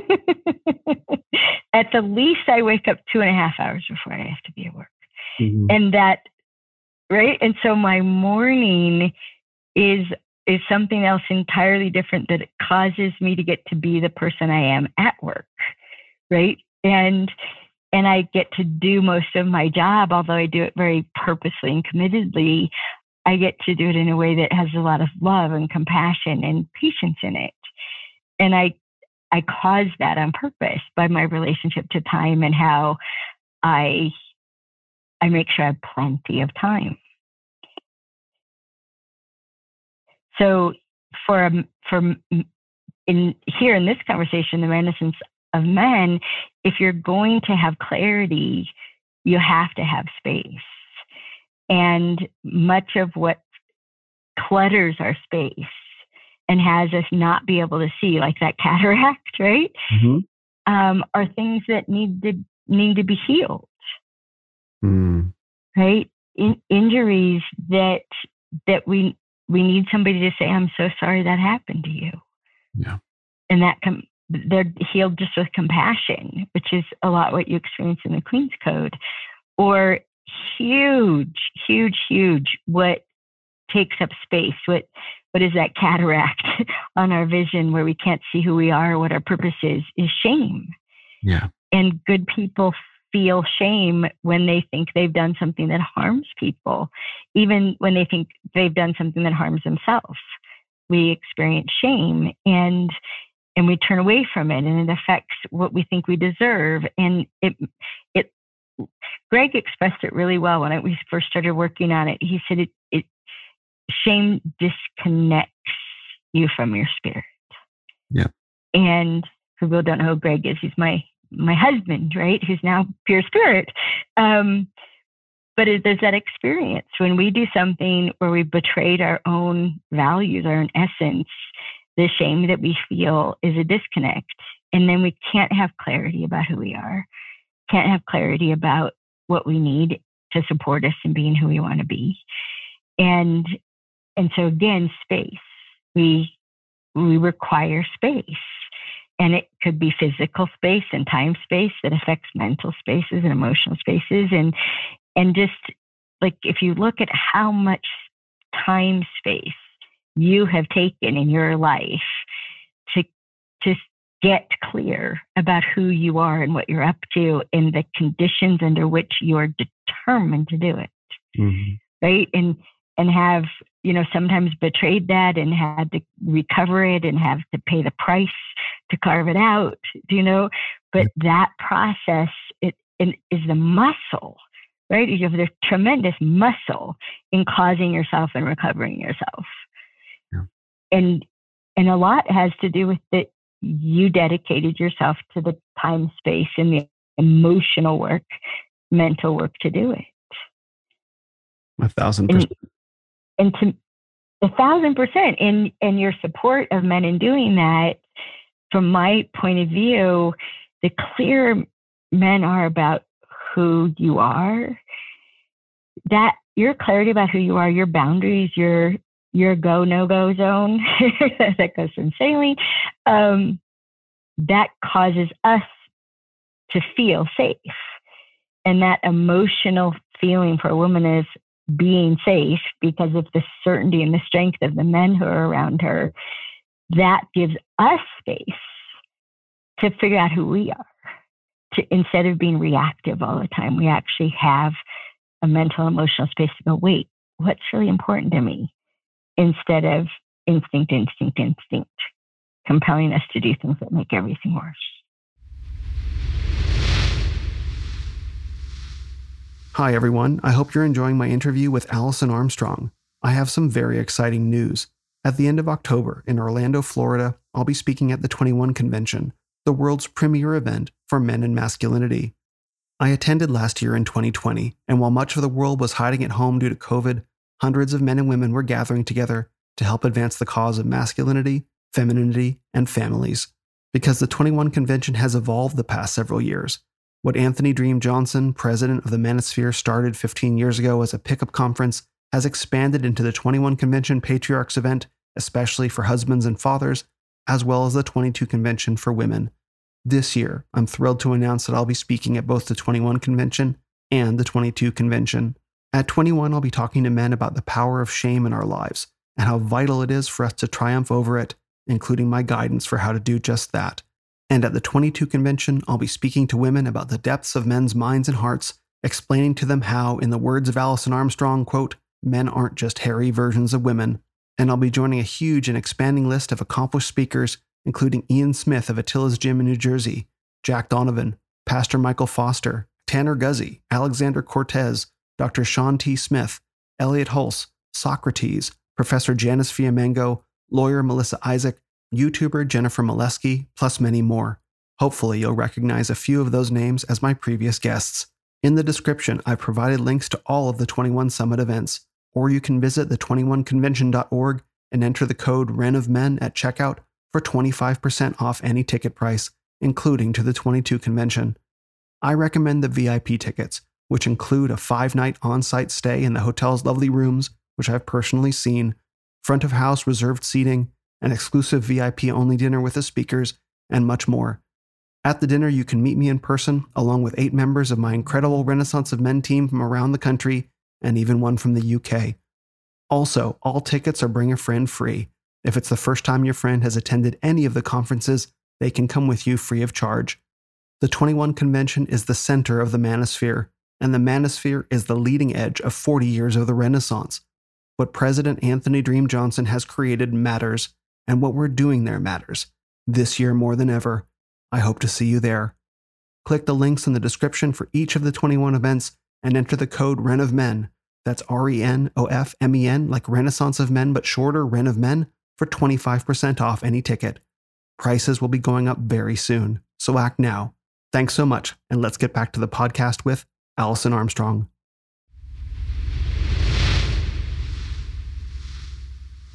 This is similar to um, the dynamic that you know, I was struggling to figure out when I started the Renaissance of Men. Um, I just, I just was excited to see that men were cultivating, developing, becoming better versions of themselves and becoming better men. I was just excited to get into that world. And as I got further into that world, I discovered like, wait a minute, there's something going on here with women. And at first, I, I was really, really surprised. And of course, I knew about your books at the time, but I, I, I hadn't seen it really manifesting in my world. But as I went further into this, you know, into the Renaissance of men, I found that the Renaissance of women was a very real thing. And I had this intuitive mm. sense that the two were linked somehow. It's like, well, how could these two things be linked? And the way that I uh, phrased it, I uh, framed it to myself, was very um, was very similar, um, but I guess less nuanced than the way that you just phrased it. Was that men stepping up to be men, to be better men, means that women don't have to be men, and women can be women. And the nuance mm-hmm. that and that men were creating by by occupying their own space in a, in a very grounded and real way, we're creating space for women to, in, in effect, uh, I when I say fall into, I, I, don't mean that in necessarily a negative way. It's sort of like a mm-hmm. gravitational attraction.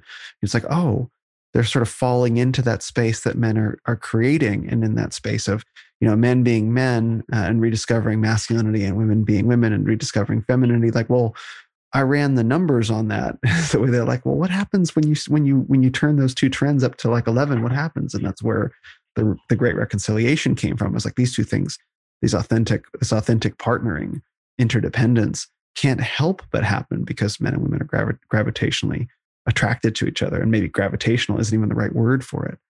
Um, but I, I, love how I love how you art- articulate that. But I actually I wanted to um, I, I had a question because in my experience, well, I, I can say that hasn't been my experience that me, um, and, and, in a very limited sense because I haven't been at this for a, a super long time. But my experience with uh, with one one woman in particular was very much not that. Where I was, I had stepped very clearly into my boundaries and who I was and, and what I was doing, and this woman that I was seeing seemed determined to try and, and though she said otherwise, seemed determined to try and throw me off my game with everything that she had and pretend that she was doing otherwise, which is very difficult for me to parse. Like, wait a minute, what you're saying is that you really want to support me, but what you're doing is you're you seem to be throwing everything at me that you have to get me to stop and to get me to break off from what I'm doing to to uh, do, you know, to sort of engage in this process with you. And so when you were saying that that that that men doing this leads to women, you know, doing that uh, or doing some doing uh, responding in a certain way, I don't know that that's that's universal because I think it's possible that many women can be very challenged by men stepping up and pursuing their purpose and being the men that they are. And though they may want to fall into um, to into that man's world of him being, being who he is and feeling safe, that maybe there's some resistance there. And I wonder if that's another dynamic that you can speak to, or if it even exists, if I observed it correctly. um, I remember. I love this question. Okay. Go ahead. Well, I remember we were talking. Uh, we were talking once, and you observed to me like, "Well, you know, you giggle, right?" And I said, "Yes, I know, I giggle." And so, yes, you giggle, I giggle, you chuckle, I chuckle. Sometimes we out, I just laugh. Um, yeah. And I think amusement at the human condition is a, a good approach because otherwise you just want to cry. Yeah. Uh, so, what I love about what you're saying is that they're both true, and they're true. What makes them both true is you and I are talking in very different contexts. Mm-hmm. So, I'm talking in the context of of all men and all women. Oh, okay. And as as men take the space to have the clarity about who they are and to sort out what they really need to be who they are, your strength creates space for us. Mm-hmm. And what you experienced is being in a relationship where how you were before you started getting clear about who you are worked much better for her. it would, yes. because who men are when you're not clear is you're malleable, what you called agreeable. You're manipulatable, adaptable, malleable. We can we can do all kinds of shticks and shenanigans to get you to be more what we want. Mm-hmm. And and so you were she liked you better before you started carving out room for yourself, taking a stand for yourself, saying, I'm this, not that. She mm-hmm. liked you better she, the old way. She would have, yes, if she knew that version of me. Yeah. So so it's this is why I think it matters so much that we take the time space, right, um, to get clear about who we are and what we require before we go out and try to find a match. Mm-hmm. mm-hmm. Because otherwise, we we can't represent ourselves truthfully until we know the truth of ourselves.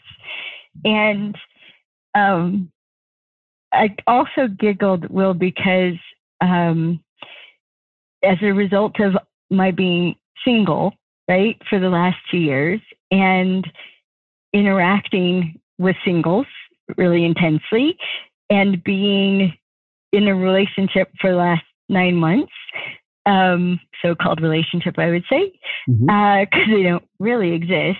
That this thing people are trying to find doesn't actually exist.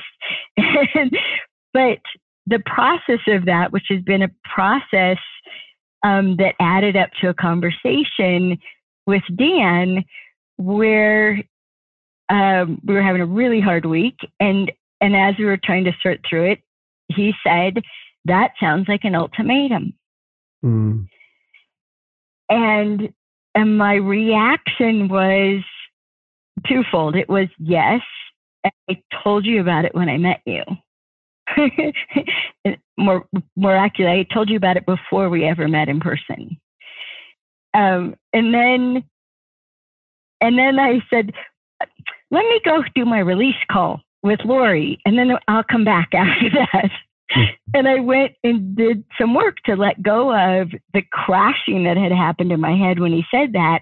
Oh no, ultimatums are bad. You're not supposed to have ultimatums. It's a terrible thing. Oh no, oh no. And after I cleared the space for myself mentally and emotionally, I could come back and say, Can we have a grown up conversation about ultimatums? He's like, Yes, please. and and I got to talk about we all have them.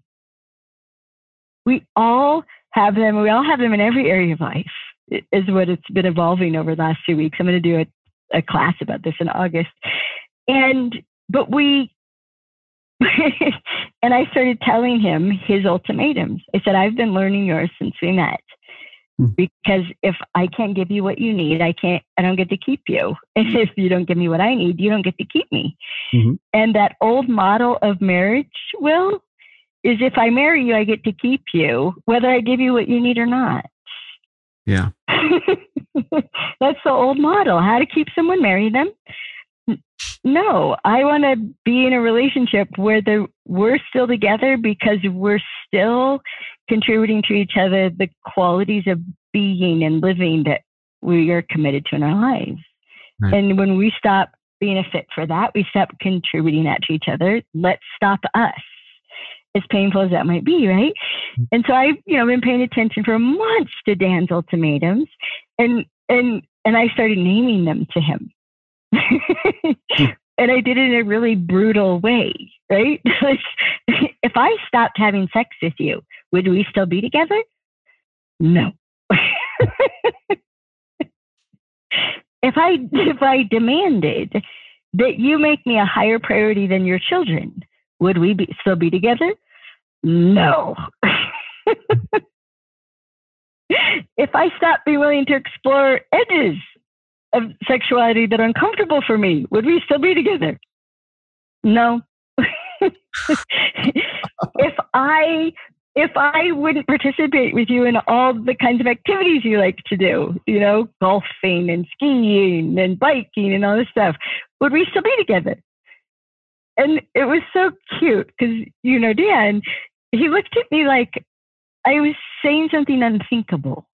like, like, why would you do that?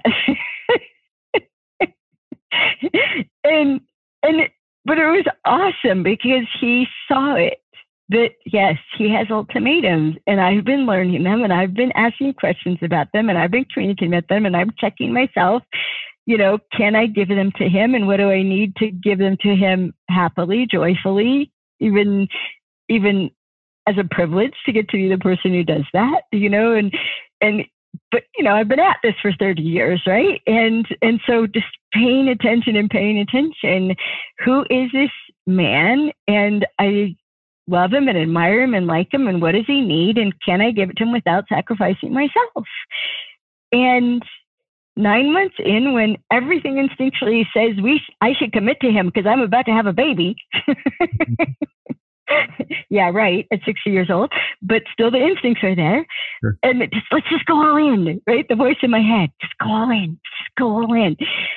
And then I look at everything I've written on the page that I need and what I have evidence for and what I don't have evidence for and what I haven't worked out. Can I be everything he needs? And we're still figuring it out. And and I don't let myself go all in. I hold I have to hold my own mental and emotional and physical space with the tension that my own girl human instincts are creating. Hmm. And and it's you know, and it's been awesome because I've been distinguishing everybody has ultimatums and there's nothing wrong with it. But the problem is that human instincts cause us to present our ultimatums. And this goes back to where we started a long time ago, Will we present our ultimatums when we think the other person is attached enough in some way that they will cave. Mm, yeah, I was going to say there's a power and demand component involved to an ultimatum. Yeah, and we don't present ultimatum until they have the least choice about it. Mm, And that's why people are pissed. yeah. And whether it's an employer employee, right, you know, or a parent that announces to their child, you know, after convincing them for 12 years to go to college, yeah, and I'll pay for it if it's a Christian college. if it's a top five, if it's a this, right? Then I'll pay for it if it's that. What? um, it's old. It's the news is too late, and that the instincts have us conceal what we think will have us be rejected, but the conscious smart play is reveal what you think will have you be rejected when you're more loyal to what's true about you than you care what they think about what's true about you. Fly it early and often. These are my ultimatums. These are my, what you know, or other. These are my non-starters. What are your non-starters? Oops, this is a non-starter. Have a good life. Instead of, well, let's try to make it work until we're really attached to each other. Maybe have a baby together and we can break each other's heart and screw each other's finances forever. no. so, so, so yes, as you're becoming clear about you, you're now someone who can represent that early and often, and someone who doesn't want to support that, not just say it but not do it, they'll they'll go away. You'll lose them when the losing them is just a minor. Oh, bummer. She was cute. we really had a connection. Oh well, it never would have worked out anyway. Glad we didn't try. that's that's basically exactly what happened is things lasted about a month and then I was like, "Oh, okay, well that didn't work out. Okay, bye." And it worked out that it didn't work it worked out that it didn't work out, let's say. But it was still going through mm-hmm. the process was like, "Wait, what's what's going on here?" Like I'm I'm showing up and being the the thing and I and I appreciate you highlighting the difference in context between, you know, I guess when we use the words men and women, there's a scale difference that there's the men and women at scale, like you know, on mass, millions worldwide or thousands or something like that, versus men and women in one-on-one kind of relationship partnership. So I appreciate, I really appreciate your your uh, your accuracy accuracy in the conversation because it helps me focus some of the things that I'm saying as well. So in this particular case, you know, at the scale of one to one, like yes, men and women, or a man and a woman, I engaged in that process and didn't find that um and didn't find that it worked out in quite the way that I expected. But but you're right. Like that's uh it was all it was all very much um, for the best in in the interaction and and uh, the ultimatum. You know the ultimatum component. Like when when you know and, I, and I've met Dan and I can almost imagine him.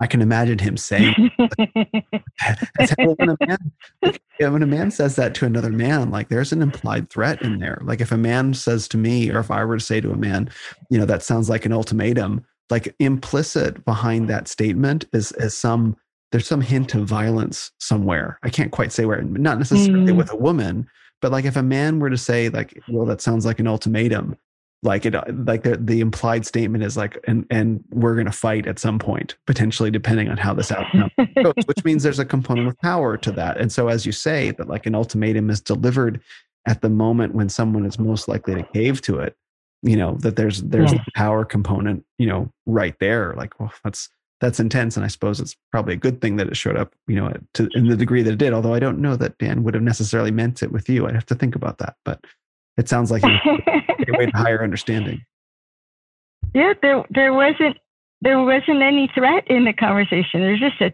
ton of respect oh, and as we yeah and as we got through it what was on me, right, in the domain of clarity, is that yes, I told him about this ultimatum early on, right? Healthy diet, healthy diet and lifestyle consistently. Mm-hmm. But I never described what what that would look like. what do I mean by healthy diet and, and lifestyle, right? Uh-huh. And so Dan did, right? So what Dan did was what would be normal to do is assume that I meant he needed to eat like me. but I never enforced him eating like me. I would like buy groceries for him that are like him, not me. So that could be an inconsistency that would be confusing. Am I supposed to eat like you or not eat like you? right. right. And and I'd even you know even delight in bringing him the things that he loved, right? I'm, I'm a girl. I'm going to please him. But as we finally confronted, this is in fact an ultimatum. I would rather be alone than be with someone who didn't have a healthy diet and lifestyle consistently. I really would. I've been there and done that. And I know what it does to me, and I can't afford it. I won't do it again, no matter how wonderful you are, how no matter how much I love you, no matter how great you are in bed, no matter like no, no, and no. And and so when we confronted that ultimatum, then we finally started talking about, well, what does it mean? Yeah. And and you'll love this. He was so cute. He said, he looked at me as he's confronting the reality of this, and he said, I have to eat Mexican food once a week.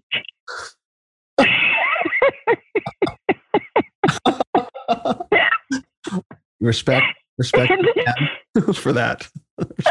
I get it. Oh my gosh, it was it was awesome, and and I told the truth. I'm like, well, you know, the girl in me could think that you just said Mexican food is more important in your life than I am. completely, completely. completely, right? Completely. And oh God.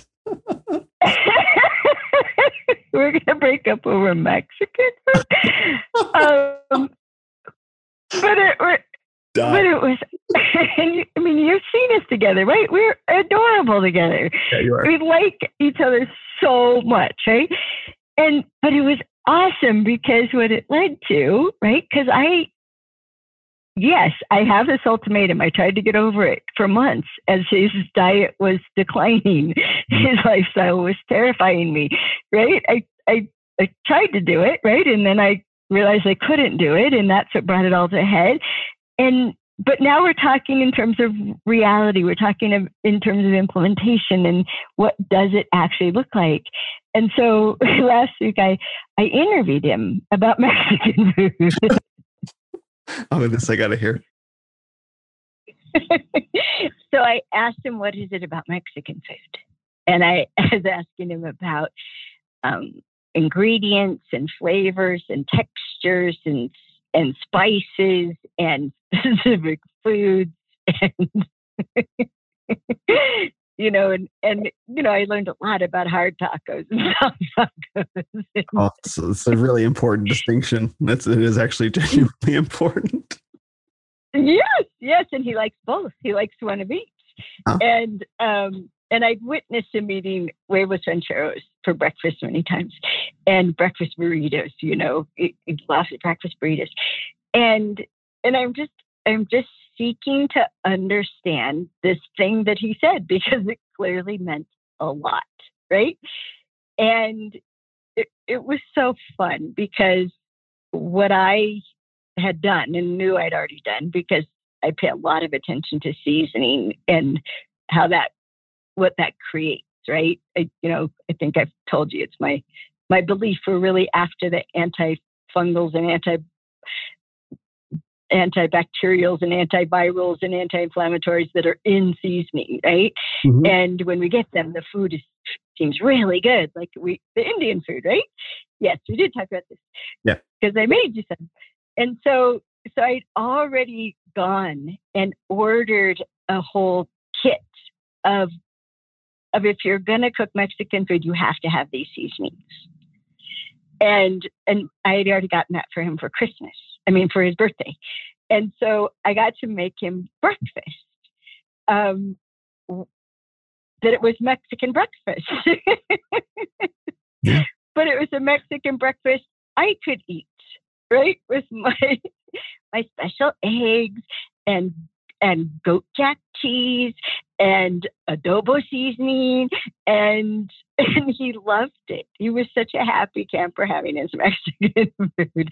Like and we can get tortillas that, that I had those tortillas. They're oh pretty good. Yeah, yeah, they're really good. So it just this thing about clarity and then this consistency, no, I really mean it leads to the conversations that may have you realize this can't be reconciled, so let's not torture each other, or what a cool way to solve this together. And and the thought that I had, well, I mean, I know we're talking about ordinary life stuff, which is, you know, where life shows up. Mm. But when you were talking about going through, going from dependency to independency to get through interdependency, in my in my experience, Will, it's been and it this started in 1991, right? When I gave up stealing power from men when I recognized I would never know my own. Mm. And that power as a woman depends on power as a man. And power as a man depends on power as a woman. Yeah. That it's not to get to interdependency, it's to recognize that we are. Uh-huh. That our attempts to do something else are ridiculous and are only going to make us weaker than we could be.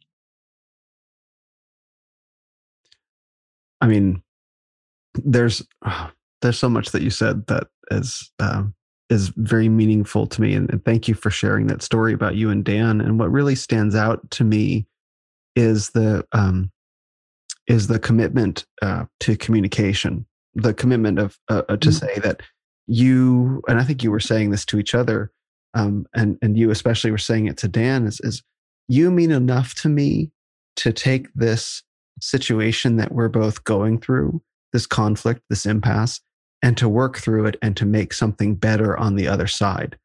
And that's a very different approach than saying, you know, uh, you mean enough to me just to make it okay and make it go away.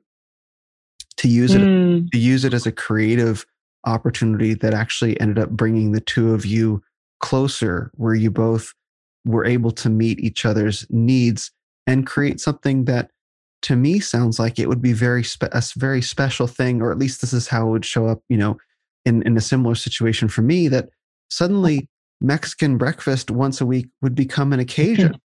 You know it's this, this creative thing that would exist between me and my partner in a similar mm. situation that would become the bonding glue in the relationship that no one else in the world would probably share. Like on Monday mornings or whatever morning, we make Mexican breakfast, and you know, with special spices, and you and you put out, you know, uh, uh one soft taco and one hard taco, and that's.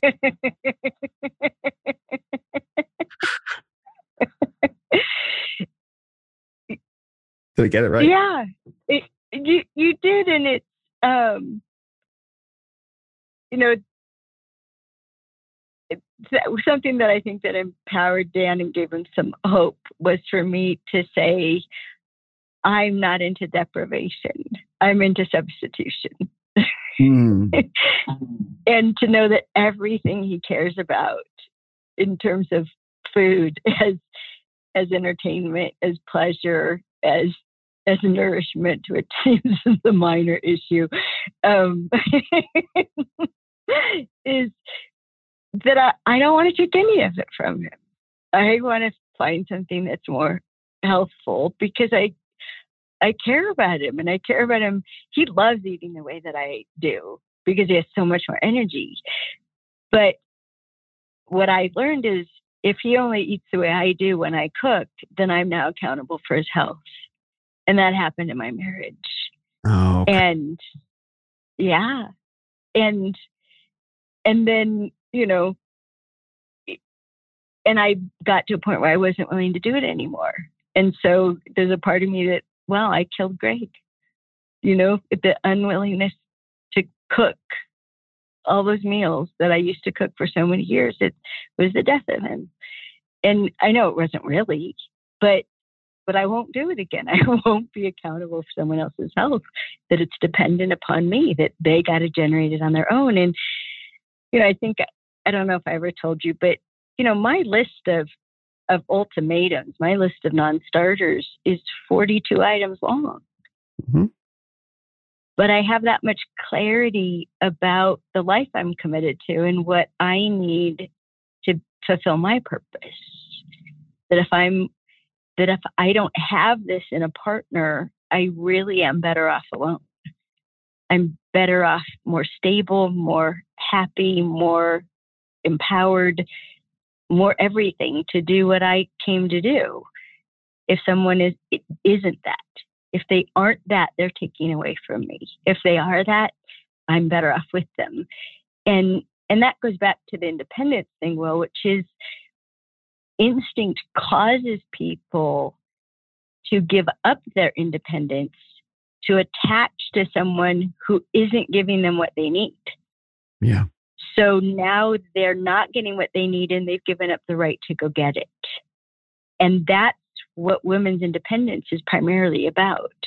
That they they did that and they'll they swore they'll never do it again. But they can't imagine that they actually could stand for and learn how to scan for and nurture the qualities that have and the behaviors that have them be better off. and that it it's there and it's not scarce. We just need to learn how to do it. And and once they get that, then oh, giving up your independence, becoming interdependent, right? Ha- letting somebody have input on something you think should be only your decision, to do that, to be with someone who's giving you everything you need and letting you give them everything you need to give them, their receptivity to who you are, which is a whole other subject, mm. then you are better off. And the, I remember leaving with a, my daughter once. We were playing hooky and going to the movies, and I stopped in the driveway to call her dad and say we were going to be at the movies, right? And I wouldn't be answering my phone. And she and she said, "Don't you hate having to do that?" And like having to do what? She said, "Check in with dad." Hmm. And I and I was like, "No, I don't hate it at all." he would worry about me if he couldn't reach me, so I'm just taking care of him, taking care of me and just looking at me like, what a weird idea, right? Yeah. Now, you know, 25 and with a really good man, you know, they're better off together than that. She understands it completely. oh, but you take care of each other. Oh, what a novel idea.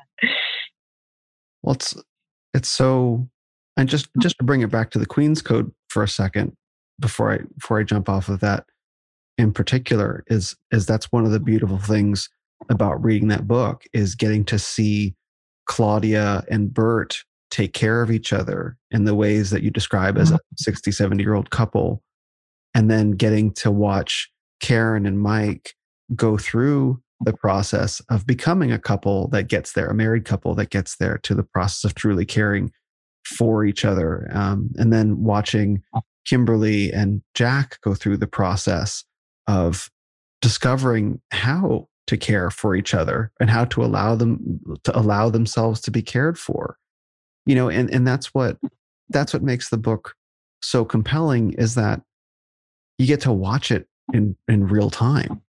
It's not mm. this sort of thing that that there i don't have any models for that in my life and i don't know too many people who do. I'm very fortunate to have on this journey to have met men and and to have interviewed them and spent time with them and their families who have been able to model that for me a good distance into my life. But certainly prior to this moment in in in time you know my parents didn't model that no one in my family modeled that i can't say that any of my relationships as a result uh, my dating my romantic relationships really modeled that although i was trying to move in that direction haltingly and hesitatingly stumbling through the dark and so it, it, certainly isn't really modeled on TV anymore, or at least hasn't been in my generation. Maybe maybe there's some examples out there somewhere. So to read to read the book is, you know, maybe this accounts for the feeling of warmth that I get from it. Is you know, you described it as as a heaven on earth or or paradise. I think, and it's like for a second, yeah, yeah, kind of actually get to step into that a little bit and feel what that might be like. Mm-hmm. You know, as you and, and I love how you say that. Yeah, the, like the little things in life is where life, everyday situations is where life shows up, and a real um, mm. a real commitment to loving and, and being loved and and providing, and you know providership and caring, and giving and receiving, all all those things, they're real, and they make the kind of relating that I think we all want as men and women possible. And you know, I, I talk mm. about I, I talk about the great reconciliation to people, and I tell them it's real, like it's coming, it's coming. Mm-hmm. But you articulate, you know, just in your own life, and and and I just thank you for saying that you have those forty-two uh, non-starters because I went through something. I went through something similar. Like I think there was a reaction in my mind, like, "Oh, I, I, wanted, I wanted to explain." Like for a lot of men hearing that, they might think that, like, "Oh, that's a that's a, a high maintenance, a high maintenance woman." And you know, the thing was, is I went. Uh, my my buddy Eddie, he did some dating coaching for me. That's how kind of how we met. And he's like, "Well, you need to come up with a big list of all the of all your." Um, he phrased it as I think requirements. And I felt really silly doing that and I was like, I suddenly found that I had a, a really long list. And I'm like, oh wow, no, I'm really demanding. like, uh, you know, but sorry. Uh, I was just laughing. Oh, okay. Sorry. Yeah, no, I, I, felt like I was really demanding. And I'm like, well, no, wait a minute. As you say, if someone doesn't meet those and I'm going to have to give those up, then I'm not getting my needs met. And like you say, I'm sacrificing my ability to get them somewhere else. And I've been in that position before and felt the way that that drags on me and makes me miserable, makes me no good partner. And so, how important, as you say, it is to have those that self understanding. And only in that space of self understanding can you step into authentic partnership. And so, everything that you're saying is landing for me very much as, as things that I've lived mm-hmm. that I, that I hope to put into practice more fully someday. Mm. May, may I tie a couple things together um, with the Queen's Code? Yes, because I I know um, how important that is to you. So we were talking about clarity and consistency and appreciation, and one of the things that happens in the Queen's Code is that if you look at the process that Karen and Kimberly are going through, Claudia keeps giving them assignments to create their own clarity, mm-hmm. right? Like to look at um, what men have provided for them and done for them, literally, or given them, and what was the difference that that made, right? Which they hadn't done that kind of inventory, that kind of assessment, which meant they couldn't really appreciate the men in their life for the true gift of what they'd given them. Mm-hmm. Right? It wasn't just the time or the energy of the present, it's the impact that it had, right? And then the process that you see Kimberly going through as she's embarking on this adventure with Jack of her really thinking about what she needed and and including and this is so important what she needs to give. And, and that's something that we miss. We, we pay attention to what we need to get but we don't know how much our fulfillment depends upon that someone receives and appreciates what we need to give. And and it, I was, I was, it was funny when you were talking about high maintenance, right? And your list of requirements. And I was thinking about some of mine and, and most people wouldn't think an item on a list that says, loves my body and lets me love theirs. Mm-hmm. Well, that doesn't sound like high maintenance. That sounds like a cool life. That sounds, right? I like the sound of that. sounds like what? I like the sound of that. Yeah, and that's really um, the specificity that I encourage people to have, the clarity I encourage you to have when you truly articulate what your non starters look like, you're describing the life you're committed to. It's really ordinary stuff, right? And and like um like the one that you that you already know about um, we don't need each other's money. Mm-hmm. And and then it goes on to express, right? So there's room for gifts and treating and contribution and co-creation and play, right? Because I I'm not I don't try to I don't need Dan's money, so I don't try to boss him around about it. I'm not trying to protect it or make sure you know he spends it on this or that because because I need it, right? Mm. Or vice versa. And so, like, this whole thing about his birthday and getting to create stuff for him. And I, you know, I get to, I get to genuinely treat him, right? And treat him, you know, like the birthday boy. And it's so fun to do that. And listen to what he the endeavors in his life that he's interested in that he's putting money into and be supportive of what his real intent is again because I don't need it. And so it's there's a whole life that comes from that simple statement. Or, you know, the the non-starter I have of isn't attached to being married or living together full time. Well, that can sound harsh, but why? Right? The why of that, the life that people having the alone time they need gives them, the life of um, I don't I don't want everything in your life to affect everything in my life. because then all your business is my business. I don't want to be up in your business like that. Mm-hmm. And, and, and I want you up in mine because that's, you know, I, I was married for more than a quarter century, right? So everything was subject to a vote, right?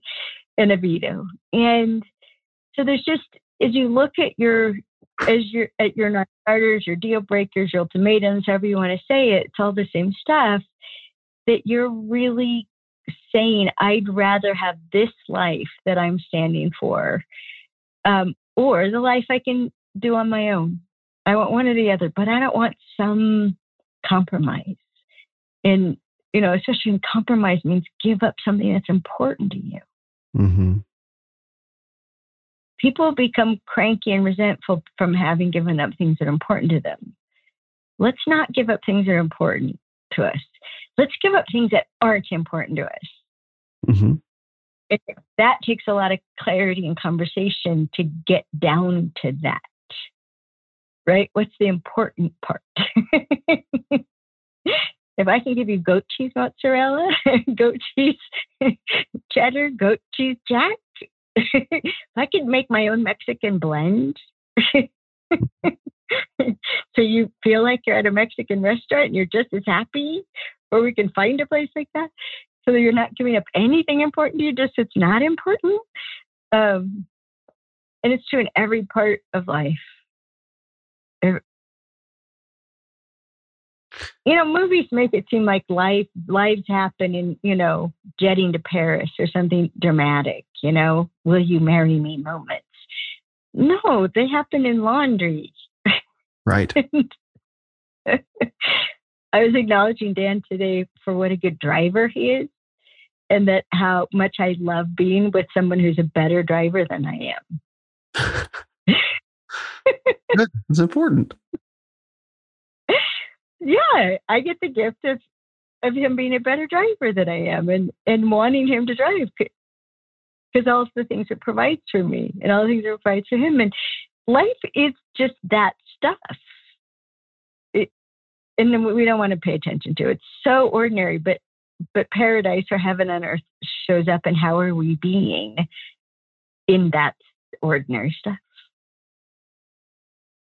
Well if it doesn't show up there where else is it going to show up right? Like it's you can't be constantly waiting for the peak experience from the movie you know for the movie image of love and romance it you're right it does happen in the laundry or in the in the kitchen or opening the garage door or, or whatever like that's that's the that's the meaning of life is in those small mo- small moments I mean because life is happening right then and there not just in the thing that you want to you know capture in some some uh, big dramatic scenes. like no it's happening second by second in front of you and potentially every encounter like that can have the potential of transforming a relationship between two people if they really approach it the right way or at least in a wake way. if you're awake, you have a chance. Mm-hmm. Well, that actually that leads me to a question because these lists of um, of non-starters are all um, are well and good for you know people like me, single people like you when you were single before you met Dan. But what about couples that are married and they've been married for? I'm gonna I'm, I'm gonna paint a, a specific scenario and you can use it or discard it um, as whichever is more appropriate for the answer. But you know, married couples that maybe they're not at odds, but they feel that the satisfaction that they would naturally want from the marriage is somehow eluding them to some degree. So they're not sitting at the they're not sitting with the divorce lawyer and they're not just fresh off of their honeymoon necessarily, but they've been together for a while, five or so years maybe, maybe they have a, kid or two or something like that, and they just they just feel like we're locked into this thing together, not necessarily in a bad way, or as uh, Jordan Peterson says, they're handcuffed to each other, and they they have to build the plane while the plane is in midair. They don't have the luxury of saying, "Okay, I'm going to come up with my list of 42 non-starters and just kind of proceed into the world that way." Um, you know, like I might do, but they're already there, and they've already they're already uh, instantiated, I guess, in this marriage with these with these non-starters that perhaps they haven't even surfaced. Like what would a what would a, a coupled you know a, a coupled pair of people do in that scenario to to get to the place that we're describing? Well the, the hard part in that situation is to confront that whatever you want to call them they may not have been the non-starters but they're the non-forevers mm. they're um, where we put up with things in each other and in ourselves that we're losing respect and admiration and affinity for the other person, and sometimes quickly. And when that's happening, um, intimacy and sex go out the window, you know, emotional intimacy and physical intimacy, because um, admiration is such a source of that. And and so we have to confront it what are we doing here that it's just a matter of time that we're going to approach a cliff. I'm going to, you know, when the kids are gone off to college, I won't put up with this anymore. Mm. Right? When when we're at the point of retirement and we're not distracted by our careers, I won't want to be with this person. And to tell the truth about it to tell the truth about it before you get to the cliff. There's a there's a cliff here. And when when I was first confronting that I could not get over this healthy diet and lifestyle thing, and I told Dan about it, and he said, I don't think I can do that. My reaction was, okay, then that means we're short timers now. Mm. And is and I was bawling, right? I was it's like, what do you mean? Like I said it it means that this exclusive exploration of who we are for each other has a time limit. It's not going to be forever anymore.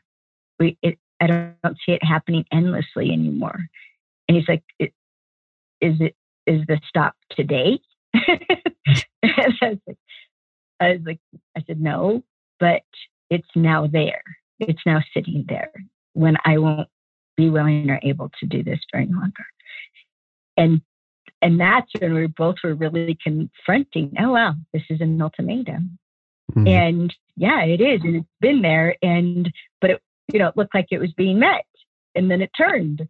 And oh, oh. Mm. And so anywhere that someone is, you know, doesn't matter that they're married, do they know I can't this is this is tarnishing this is lessening this is weakening this bond this love this is making for a life that i won't willingly be live for the rest of my life and or it could be you know honey i know you're not happy and you're taking your pound of flesh um, and i won't live with that for the rest of my life you should go be happy instead of punishing me for you're not because I cannot give that to you. Like the truth of that. You need that and I can't give it to you. So how can we be gracious and kind and and partners in a different way that that's not about the fantasy and the hallucination, it's about reality. How do we get you what you need? What does that mean we need to do? And to be that committed to another person, no, you're becoming less of yourself because you're not getting this? What do we do about it? And, you know, there's so many ways to solve something once you commit to solving it. But we don't commit to solving it until we commit to the it itself. Mm-hmm. Right. And so for that, that relationship, you know, there, there are needs that aren't being met. And that's one place to look, including the question, what do you need from me that you've given up on getting? that's where people can turn something around dramatically. But even where we started in the beginning, well, people can bring so much love and tenderness and sizzle into their relationships that just by changing how they're listening. That's all I have to do is change how they're listening instead of, you know, you know, does she support me or not? Right? Well, let's stop. How does she support me? Oh my gosh, she supports me this way and this way and this way and this way. I thought I wasn't supported. I'm so supported. Well, she's willing to do all that. Maybe she'd be willing to do this. Have I ever even asked her? No. the answer is usually no. We've never asked. Well, if I did ask, was I just fishing or did I ask committedly? Did I actually say how important this was to me? How might she react or he react if they knew how important it was? You know, Dan's treating it very differently because I followed up on something that I'd said was important, but then was inconsistent about. No, this really is important. This, it's this important. It's critical. Oh. And then we got to be in partnership about it, which you wouldn't think an ultimatum would create partnership, but they actually can once we're clear about them and we're not crummy about, you know, you're misbehaving by not already giving this to me. And and one of the things that messes people up, Will, is do I deserve this? Do I deserve for him to change the way he lives his life? I actually am not engaged in that conversation. It isn't. It isn't a matter of whether I I'm worthy of it or I deserve it or not. It's what I require, and it'll be a gift he gives to me, and it's one I require, and the gift will be we get to be together. And as you can probably tell, there's nothing bad in it for him. I'm not asking him, like, which is an important thing to look for. Are we asking someone else to stop being who they are? Are we asking them to cave in what they need, to sacrifice themselves? No, that's an important part of this business. You know, can you without sacrificing who you are? because I love who you are more than I'm concerned than that we stay together by you giving up who you are. The what's coming up for me right now in response to that is I, as I want to talk about the the language of heroes because this particular line that we're talking about it has a lot to do with the way because uh, I wanted to talk originally, as you were talking about this, about the uh, about how women emasculate men, but I think we've moved beyond that, and I think we're to the point since we're talking about partnership. So we're talking about a, a marriage that you know is is struggling to reach the ne- or, or striving to reach the next level. Maybe not necessarily struggling, but you know where is the next level? Let's put it that way. And and I think some of the magic of uh, the Queen's Code is in is in your articulation of the language of heroes about how women can specifically communicate with men to get their needs met in ways that and I, and I know saying all this that I can't disclose what that is because you have to read the book and you have to go through the whole process. So I don't want to talk specifically about the language of heroes. And I think that's really important that people have a sense of adventure and uh, and and and commit to what the book asks. Um, but in, instructing women how to speak to men in a way that brings out the best in men, and that when I read the language of heroes, it was like, yes, Yes, thousand percent. That is exactly how to communicate to me, not just for a partner to get what she may want or need or require from me, but also that would also bring out the best in me as a man and enable me to feel that. And that's one of the that's one of the powerful aspects of the of the Queen's Code that I hope you can speak to a little bit. So the first thing I would do is talk about why you're referring to the process of the book and needing to do that. And that has to do with that the words are really, really, really important in order to communicate, but the attitude speaks louder. Mm-hmm. So, so like you see in the book, when somebody uses the words but with an intent to manipulate or intent to wound, the results are worse than if she didn't know the word at all. Yeah. And and that's what took me 15 years to learn what to do so that women wouldn't and men wouldn't be worse off from what I taught them. So so you're right. I'm not going to teach the hero language because we have to transform how we relate to ourselves and men to use it well. But I can give an example of the problem that we're addressing and funny that I should use that word, right? Because problem is a word that women naturally avoid using unless they're going to say, Will, you're the problem. Ouch.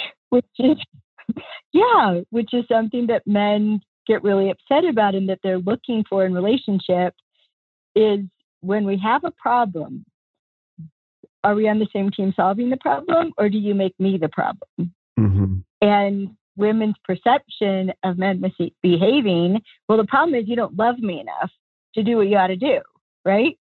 Um, so, so if we are going to use problem, we'll use it in like a, a condemning way, and the rest of the time, we're we as ideal women, as perfect people, we're not allowed to have problems. Perfect people don't have problems. So what women will do is they'll instead use the word concern or issue. We have an issue in our relationship. Mm. and, or I have a challenge, right? and not knowing that the substitute for I have a problem is so much worse. The substitutes are so much worse and actually cause a sense of doom hopelessness. Yeah. Why bother? Don't even try. Like, because issues live forever. Yeah. So we have an issue. We've had an issue for 30 years in our relationship. and and women don't know that when they say we have an issue, which we think is a softer way to and a more acceptable way to talk about there's a problem that if we say we have an issue we think we're making it seem lighter and less significant but it's, it's still you know, important but it's not terrible not like a problem would be. And and we don't know that for most men issues by definition last forever I mean, just look at politics. Have we solved any of these issues? Mm-hmm. Um, ever? Has any administration solved any of the so called issues? No, they keep being issues forever. Where do you stand on that issue? Um, well, when in my teens, it was like this. now that I'm 80, I think this because the issue is still here. Yeah. And, and men know that, right? And whereas a problem, by definition, has a solution. That's what makes it a problem. It has a solution. And women don't know that men are compulsive problem solvers, except for that when you are trying to solve my problem, I didn't ask you to solve because I'm a strong, independent woman, then I'm mad at you. You know, that's when I notice you're a compulsive problem solver because you're not controlling yourself and just listening to me. You're misbehaving again. Why can't you just listen? Why do you always have to solve a problem? Ow. Which is yeah, which is, you know, my solution to that is for a man to say, I'm never going to just listen to you. I am built to solve problems. When you're ready to have it solved, bring it to me. Otherwise, call your girlfriend. that's a, I mean, that's that's a that's radical, right? Like that's a radical. This for a man to, to say something like that, but that's the right response. Well, it's a it's an honest response. It's a hold your own space response. Yeah. It, it might get a man laid to be that direct with a woman because, oh, wow, you're not going to put up with my manipulative baloney? You're hot. so, um, so that being strong and clear thing, it, it can come back to many benefits in in relationships, not just in humanity as a whole. Um, but it's just the thing for women to know about the language of heroes is that every one of them are words we avoid using. Mm-hmm. And every one of them um, evoke a particular response in men. And it's interesting in a couple ways. One is that I've seen men respond to the language of heroes um, less than two years old. Oh, wow. Really? Like little boys? Little boys. Little boys respond before they can even talk, responding to the language of heroes. And in the same way that a grown man responds, mm-hmm. where he it, he's like, "Oh yeah, let me add it," right? I can do that, and and really stoked to have the opportunity. And that's, you know, part of what you're talking about. It brings out the best in you. It brings out who you are. Yeah, I'm that. Right. And um, you see me, even that you say that to me, you see me, you know, you know, I'm not. Yay. Mm-hmm. And um, yeah, so it's, it's, it's stunning actually that something to so communicate. And I wish it was universal, but what we've discovered, because I've trained people to teach my work from so many places in the world, is that the person translating the Queen's Code into Hebrew is having to find the word that is the equivalent of that in the way that inspires men, because the direct translation is hateful to men. Oh my. to be Hebrew. Yeah, it's terrible for them. So it, has been a problem from the very beginning. With it's not a translation; it's an interpretation, right? And having to actually look at how men respond to particular words and look for what is the word in a different culture that causes the same response. And that's some tricky business, but um, one of the things I think that's fun about the Queen's Code and Karen and Mike, you know, in an existing relationship that they're committed to, right? And it's not even close to perfect. And there's this thing that keeps happening that keeps causing, you know, a lot of conflict.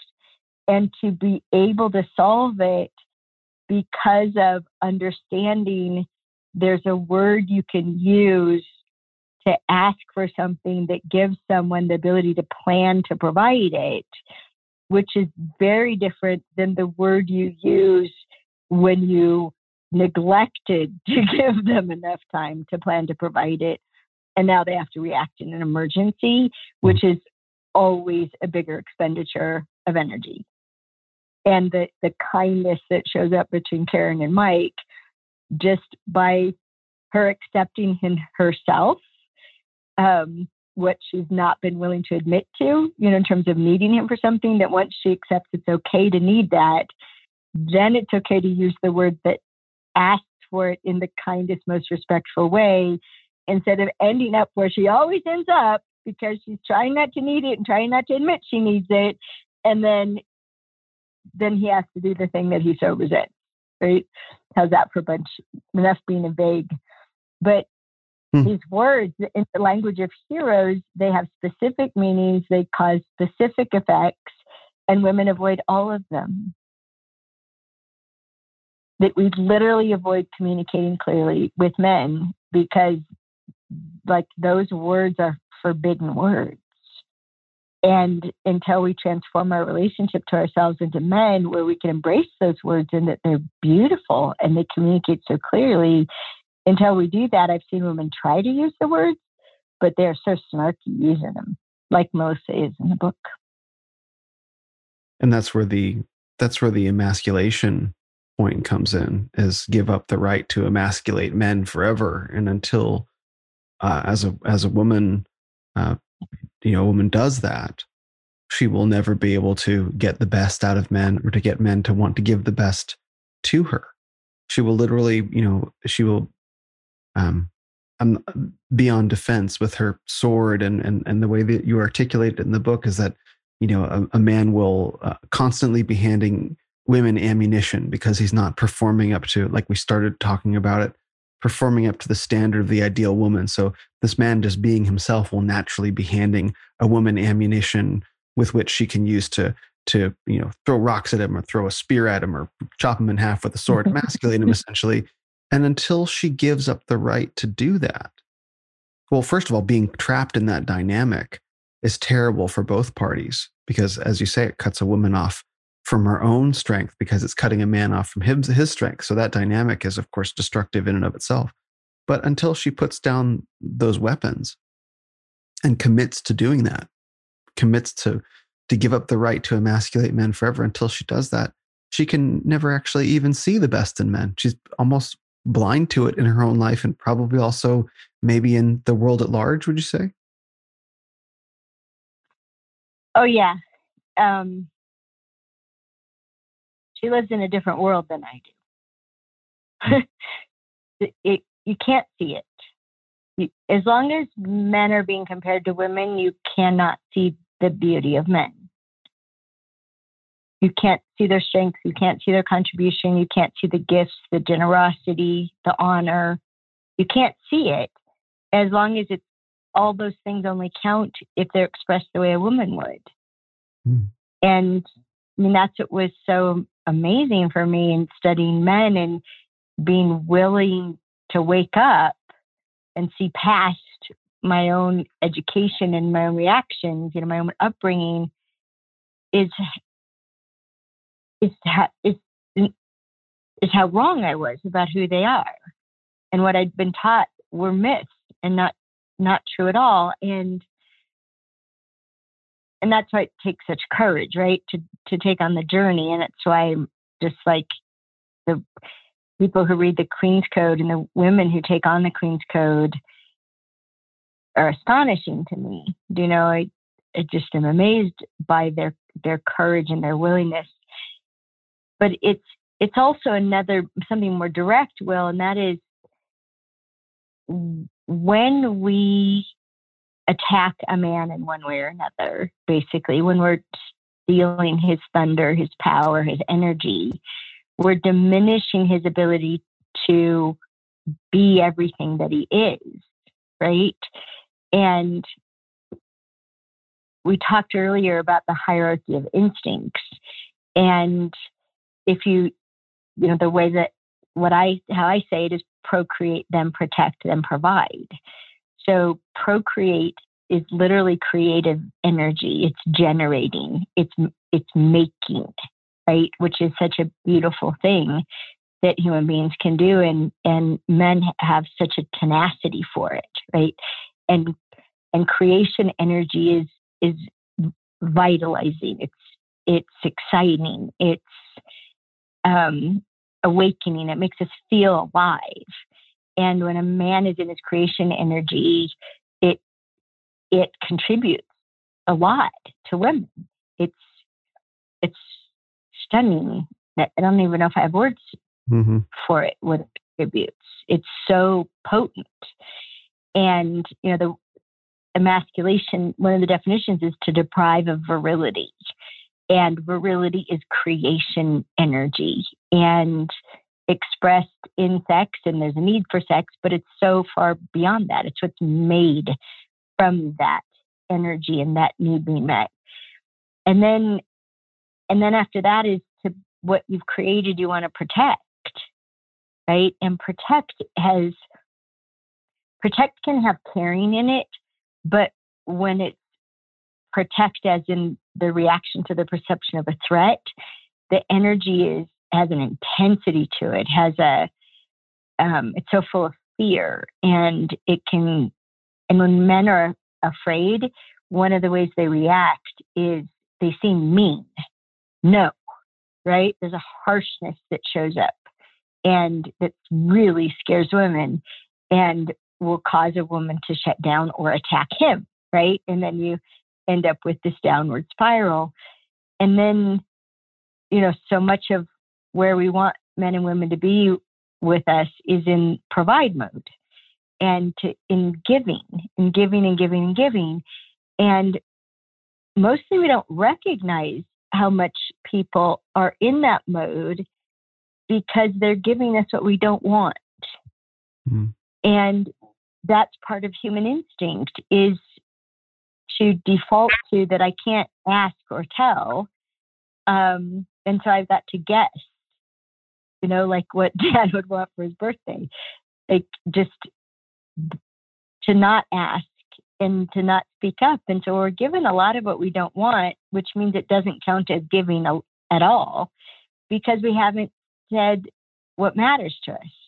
We haven't given someone the information to give us what we really want. And that's actually one of the ways that we emasculate, that we diminish someone's ability to produce results because we don't give them quality information. And so we end up dissatisfied with what someone is providing, and we often don't even see that they're providing anything because they're not providing what I want. But I didn't tell them.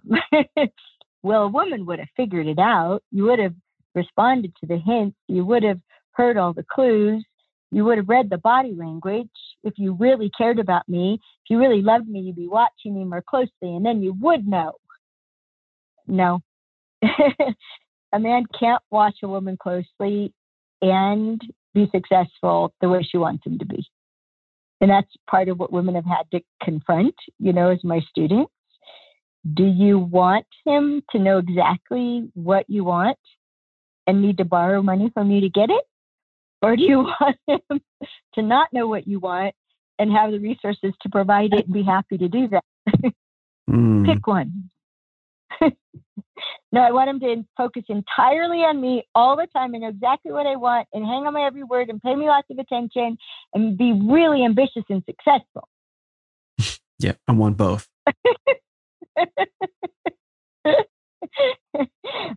Sorry, not one of the available choices. There's not an all of the above here. yeah. It doesn't work that way, honey. Uh, but I can do it. Nah, yeah, really, if you look, not so well. yeah. All this hurts my heart because mm. I, I, I recognize, I recognize that, recognize that dynamic that the expectation that you're articulating is that a man be absolutely able to do everything, to focus on, as you say, her every word, and to be able to be a great provider in an environment of men being shamed, being told they're toxic or useless, or uh, we didn't have time to get to it, but you know, this whole hashtag Me Too thing, in an environment where, where men are disparaged simply for being men, they are simultaneously expected to be superhuman and to, to feel that, eh, that expectation and to feel both of those sides of that, you know, with the left hand shaming in one way, like, oh, you should you should know better, and the other hand shaming the other way, saying like, oh, men are shit. It's no wonder. Thank you for saying earlier that you know the the I don't remember the words that you used, but the way that it landed for me was the amount of effort that I've put into to becoming the man that I am and focused in on the mission that I am. That was nine years of daily effort, daily focused, single focused effort that's ongoing to get to this place. And in some senses, it was 20 years to an escalating degree, particularly over the past five, to be able to unwire those two dynamics out of myself the expectation that I be superhuman and simultaneously that I'm a piece of shit. And to rid myself of those. And, and again, your, your books really helped me get there because they helped me see myself in, in, in ways that, oh my gosh, like a woman can actually see me this way. And so that's why that's why I mm-hmm. recommend them to men so that they can know like for they were triage for me. It's like, oh, wow. Mm. be seen, right? And and I'm fortunate mm. know men that are in that are in good partnerships that wish to be better. And I recommend your books all the time to those men like you and your wife got to read these books. In fact, what I normally tell couples is, you know, one of you buy the, the keys to the kingdom and the other buy the Queen's Code and then you each read one of them and then you switch. That's how I I, fig- I figure that's a that's a good way, a good experience for everyone to go through. But to really for to help men heal themselves, to help women heal themselves, and to help men and women heal their relationships with each other, because what you're describing is very real, including the the half that women are like, oh, but I can do it all myself. I can be superhuman and, and do all this while at the same time I hear you articulating that women have a deep sense of insecurity about themselves as well. And so it hurts my heart to hear all that because it's very, very real and it's very, very tragic. I'm looking right now at a picture, my, my desktop picture is a, sun, a picture of a sunrise that I took in New Zealand. And um, mm. I'm really hoping, I'm really hoping that, that your books in particular can help bring about that sunrise. And I really mean that. Mm. Thank you. And um, yeah, I tremendous sadness and also um, tragedy. I mean, it gets it's even worse because women women are as sensitive, if not more sensitive, as men to adapting and being pleasing and less than agreeable, something that you wouldn't even say because you pay attention to it so much unconsciously, and that's valuable. be valued, to make a contribution, to be an important part of a team or a group. And so women have become what they perceived as valued. Mm. And and what it requires to do that, and this isn't to disparage women, this is part of my, you know, thing about a healthy diet and lifestyle is hello, we're stuck in human bodies. If we don't take them into account, we don't get to stay in them. Hmm. we we need to stop disregarding the reality of our incarnation, if you will. And one of the ways women disregard it is that we try to produce results at a level that requires way more jet fuel than our bodies produce. And we end up with adrenal burnout. Um, and even worse, I know someone in her early 30s who had a heart attack. Oh, God. Yeah, a heart attack. She's 32 years old and she had a heart attack. And she was so proud of her productivity and what she could drive herself to do, completely disregarding a phys- we are limited by these physical things. And and that's what makes me sad, do you know? And even things like the connection between prostate cancer and a lack of sex. Mm-hmm. It, the, the, these organisms are integrated, in our urges, our needs, our drives, and our health, they're connected. They're not independent. And so, like, this thing about, you know, I get, oh, so sad like in our Being Extraordinary as a Man course online, men understanding the validity of their sex drive. Mm-hmm. And that, and I've had men in tears going, I'm not a horn dog. no, honey, you're not. you're you're well made. You're a Ferrari, and you need sex. oh, and and I mean these like basic needs that our bodies are built to pursue and then we're wrong to pursue them? That that tears me up well that makes me really sad. And you know i i've been rereading the queen's code to get ready for this conversation and i, I mentioned to you today that there's actually quite a bit uh, more discussions of sex in the book than i remember and what's so funny is that and they're really great discussions as well. It's like, oh, I kind of wish I was in a relationship to try some of these um, to try some of these approaches. Um, but uh, I can. What's really funny, what you say about men and their sex drive is, I I had that same perception.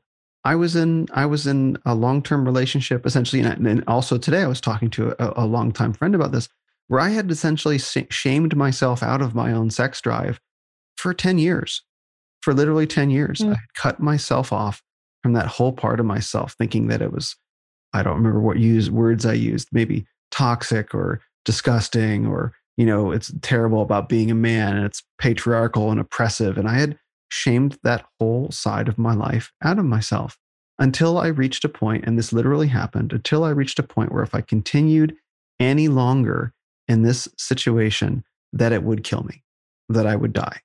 And and it became that mm. serious where i recognized i cannot go on like this anymore. I mean 10 years i was what like in my in my late 20s into my into my late 30s so like it's pretty prime time you know what i mean? So um yeah.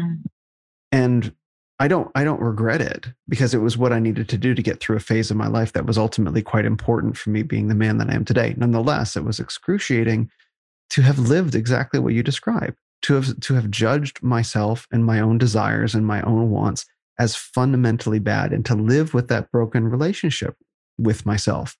And so I'm actually quite proud that I've healed that aspect of my relationship with myself. But this, these things that you're describing are real and, and, and, and they're painful. And I appreciate, and, and I'm sure they're more uh, widely shared than might be recognized. And I, I appreciate your compassion for them. And I think that's one of the things that stands out for me so much about your work and your writing. And you've even said it is the love and regard and care and admiration and maybe maybe even this is a fair word i know that it has specific meaning in, in, in the queen's code but also i guess awe that you have for men comes across and it's a it's a feeling it's it's a feeling that I've never felt in writing about men before, not even from men, because men don't, you know, mm. express awe about ourselves to ourselves. You know what I mean? It's just not part of our language. So, you know, except for in very rare occasions. So that you express it so movingly is it was very powerful and it, it sticks with me. Hmm.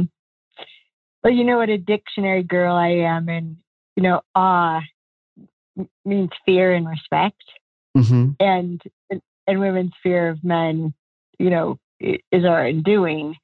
Um, so the word that I like is wonder. Mm-hmm. I, I I have I have I'm in wonder of men. Like and and that has all these elements of admiring men, including for something that I can't be. And I and I'm okay that I can't be that. And just in wonder of y'all that you are. And and in that I just I need to highlight and I would like you to highlight for the men listening just how accomplished you are.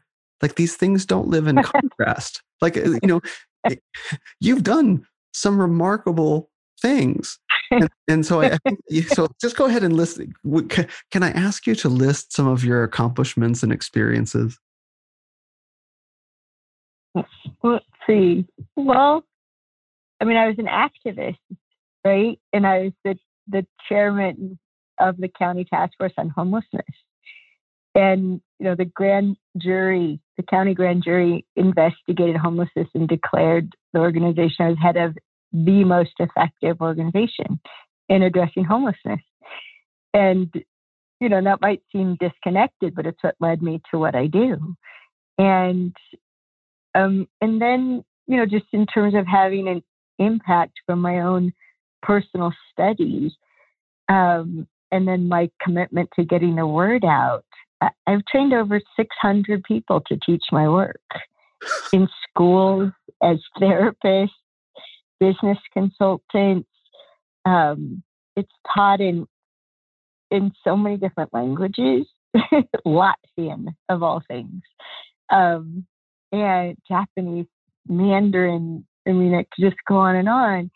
And um, I didn't, I didn't intend to. I didn't mean to, but um, and I didn't even know it till a year ago. The Queen's Code is has been out of print for almost three years. You can only get it as an ebook or order it on demand at lulu.com. We stopped printing it.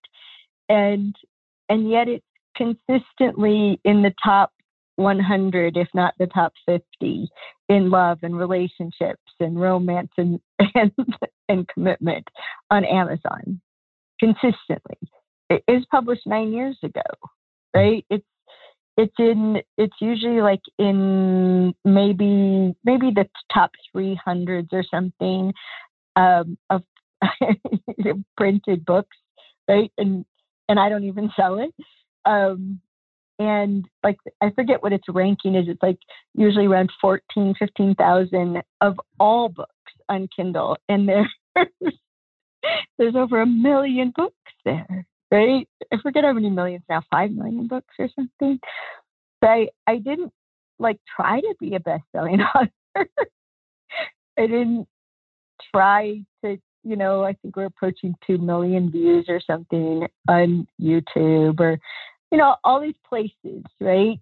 Um, 17 years of being with Dennis Prager on the radio, the only regular guest on the male female hour, the only female regular guest anywhere in his radio show, which is, you know, syndicated in bazillion places. And I don't know. It's just I don't uh, I I don't what's the word?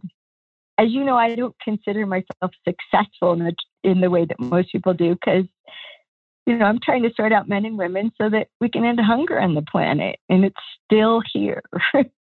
so I have not succeeded yet because men and women are still too busy taking each other apart to solve the big problems. And, or, you know, as you've heard me say, you know, we're having heroes dust the piano. And how about we stop emasculating the compulsive problem solvers and and give you something worth your life, right? Worth working on, you know, better than how do I get out of this conversation with my testicles?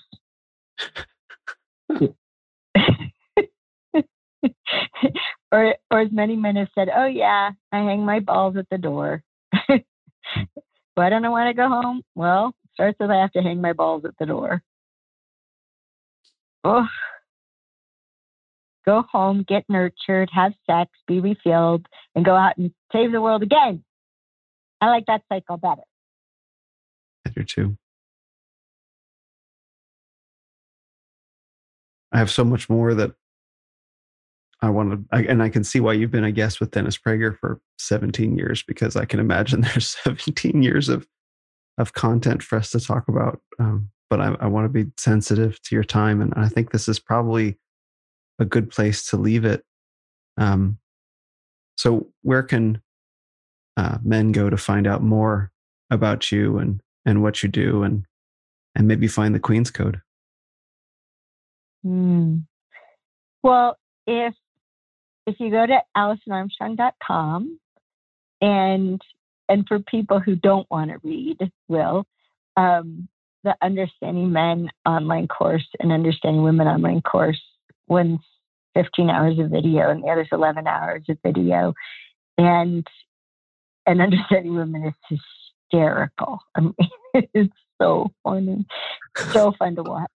Um, Is it like a riddle, puzzles?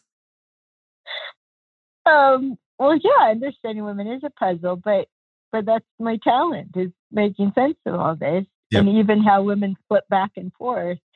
But I think one of the best parts of understanding women is I think there's at least five sessions that part of it has to do with women's sexuality. And women's sexuality is so funny.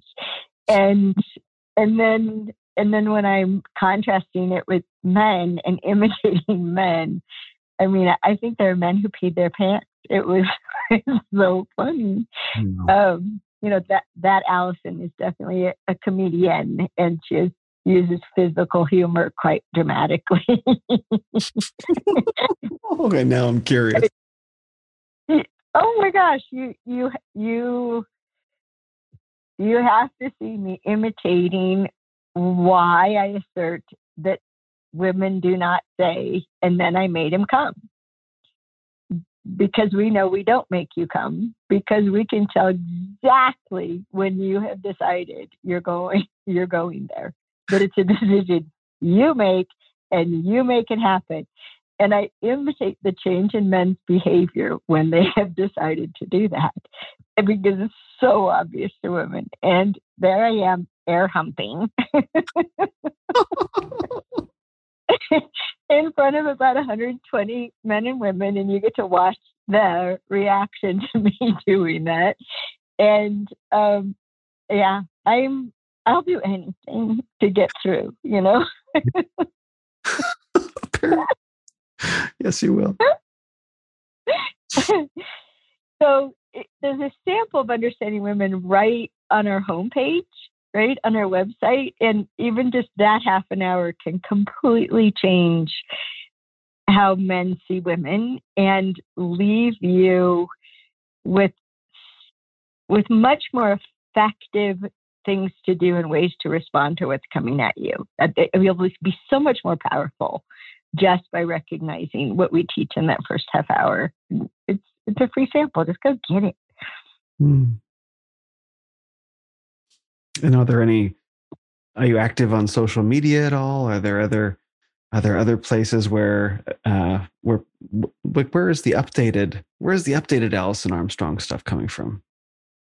That's on our website. That's where our newest stuff is. Um, the old stuff is on Audible, but it, it stops at 2012.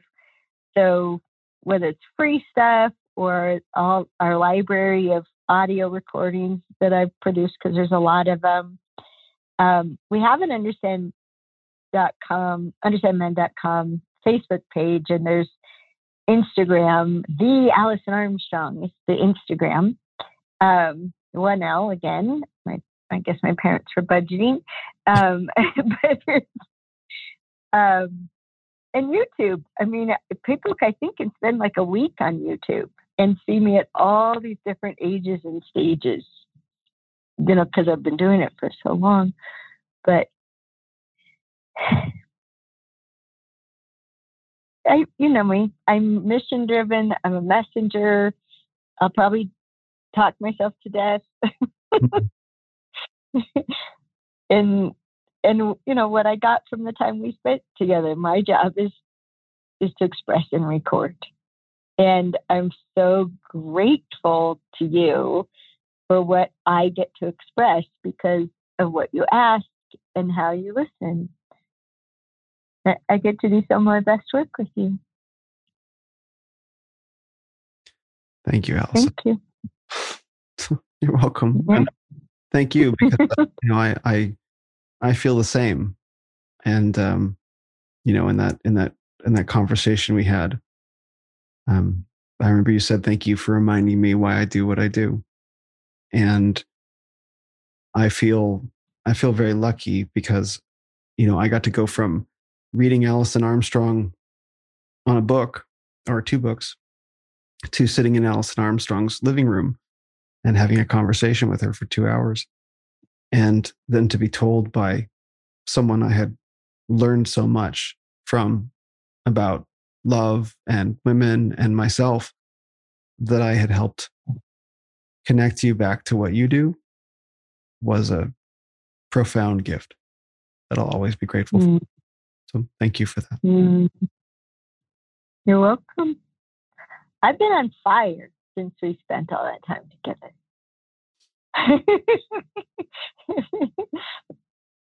so many people are better off because of whatever you did that day. So the turning point. I'm uh, profoundly grateful to hear that. Um, mm. And may the work that we do to, together continue. Mm. You know, I've got a lot of men who um, I'm very fortunate listen to me and who I was really excited to introduce to you and to your work. Very excited. And I'm wondering if you have anything that you'd like to say specifically to the men who are listening? Hmm.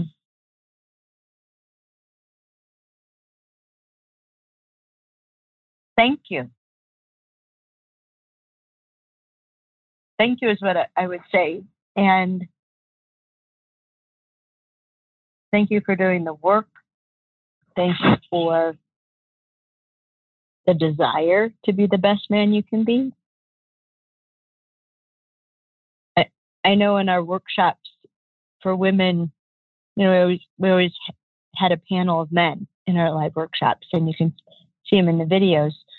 And um, and they would consistently thank the women for doing the work to understand them. They were just so touched that women want to understand them. And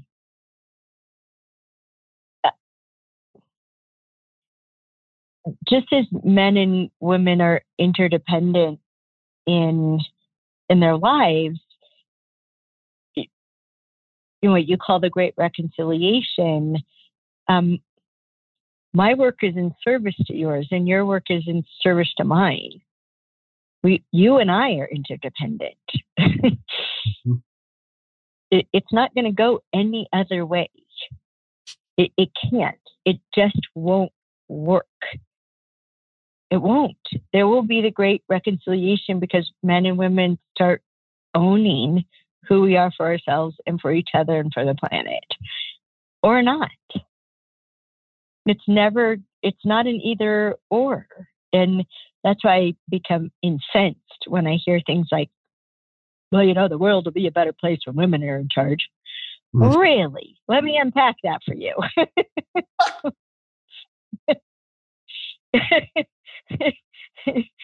um, than I have before. You know, uh, hello. Uh, women think that their feelings are telling them the truth and they're not constrained by honor, which means doing the right thing no matter how you feel. So we think, do you think men are ruthless? women are so much more ruthless than men are because we have nothing to constrain us. we have no honor to constrain us. But that's always an interesting conversation, right? Mm-hmm. Um, but I, yeah, no, we need each other. We need each other. We balance each other. We complement each other, and and it goes one way or the other. We either bring out the worst in each other or we bring out the best in each other. There's no middle ground. So, so I, I just am gratitude. I'm just grateful. I'm grateful for all the men who are. Uh, thank you for doing your part, and and I'm working mostly with women doing their part, and I get to be with more and more men now who come into our curriculum. And I think you know, Will, that I I interact with the people in our online curriculum for about 10 hours a month. Mm-hmm. And when we were leading live workshops, I never got to do that, like answer questions, M- maybe maybe an hour in an entire weekend, right? And to get to do that so much and keep clarifying and helping people implement and expand and connect the dots, um, it's I get to be part of the process of the growth, right? Not just I wrote a book or I recorded some videos and, you know, I'm done, I'm going to the beach. No, I get to be in the process and I get to witness the growth and the courage and the the risks that people take to speak up for themselves and to and to take a stand. No, this is who I am and I'm not going to sacrifice anymore. And oh my gosh, what a privilege. I'm sure you feel the same way about the men you get to work with. What a privilege to get to work with people who are up to date. Yes, I do. Mm-hmm. Thank you, Alison. Yeah, you're welcome. Thank you.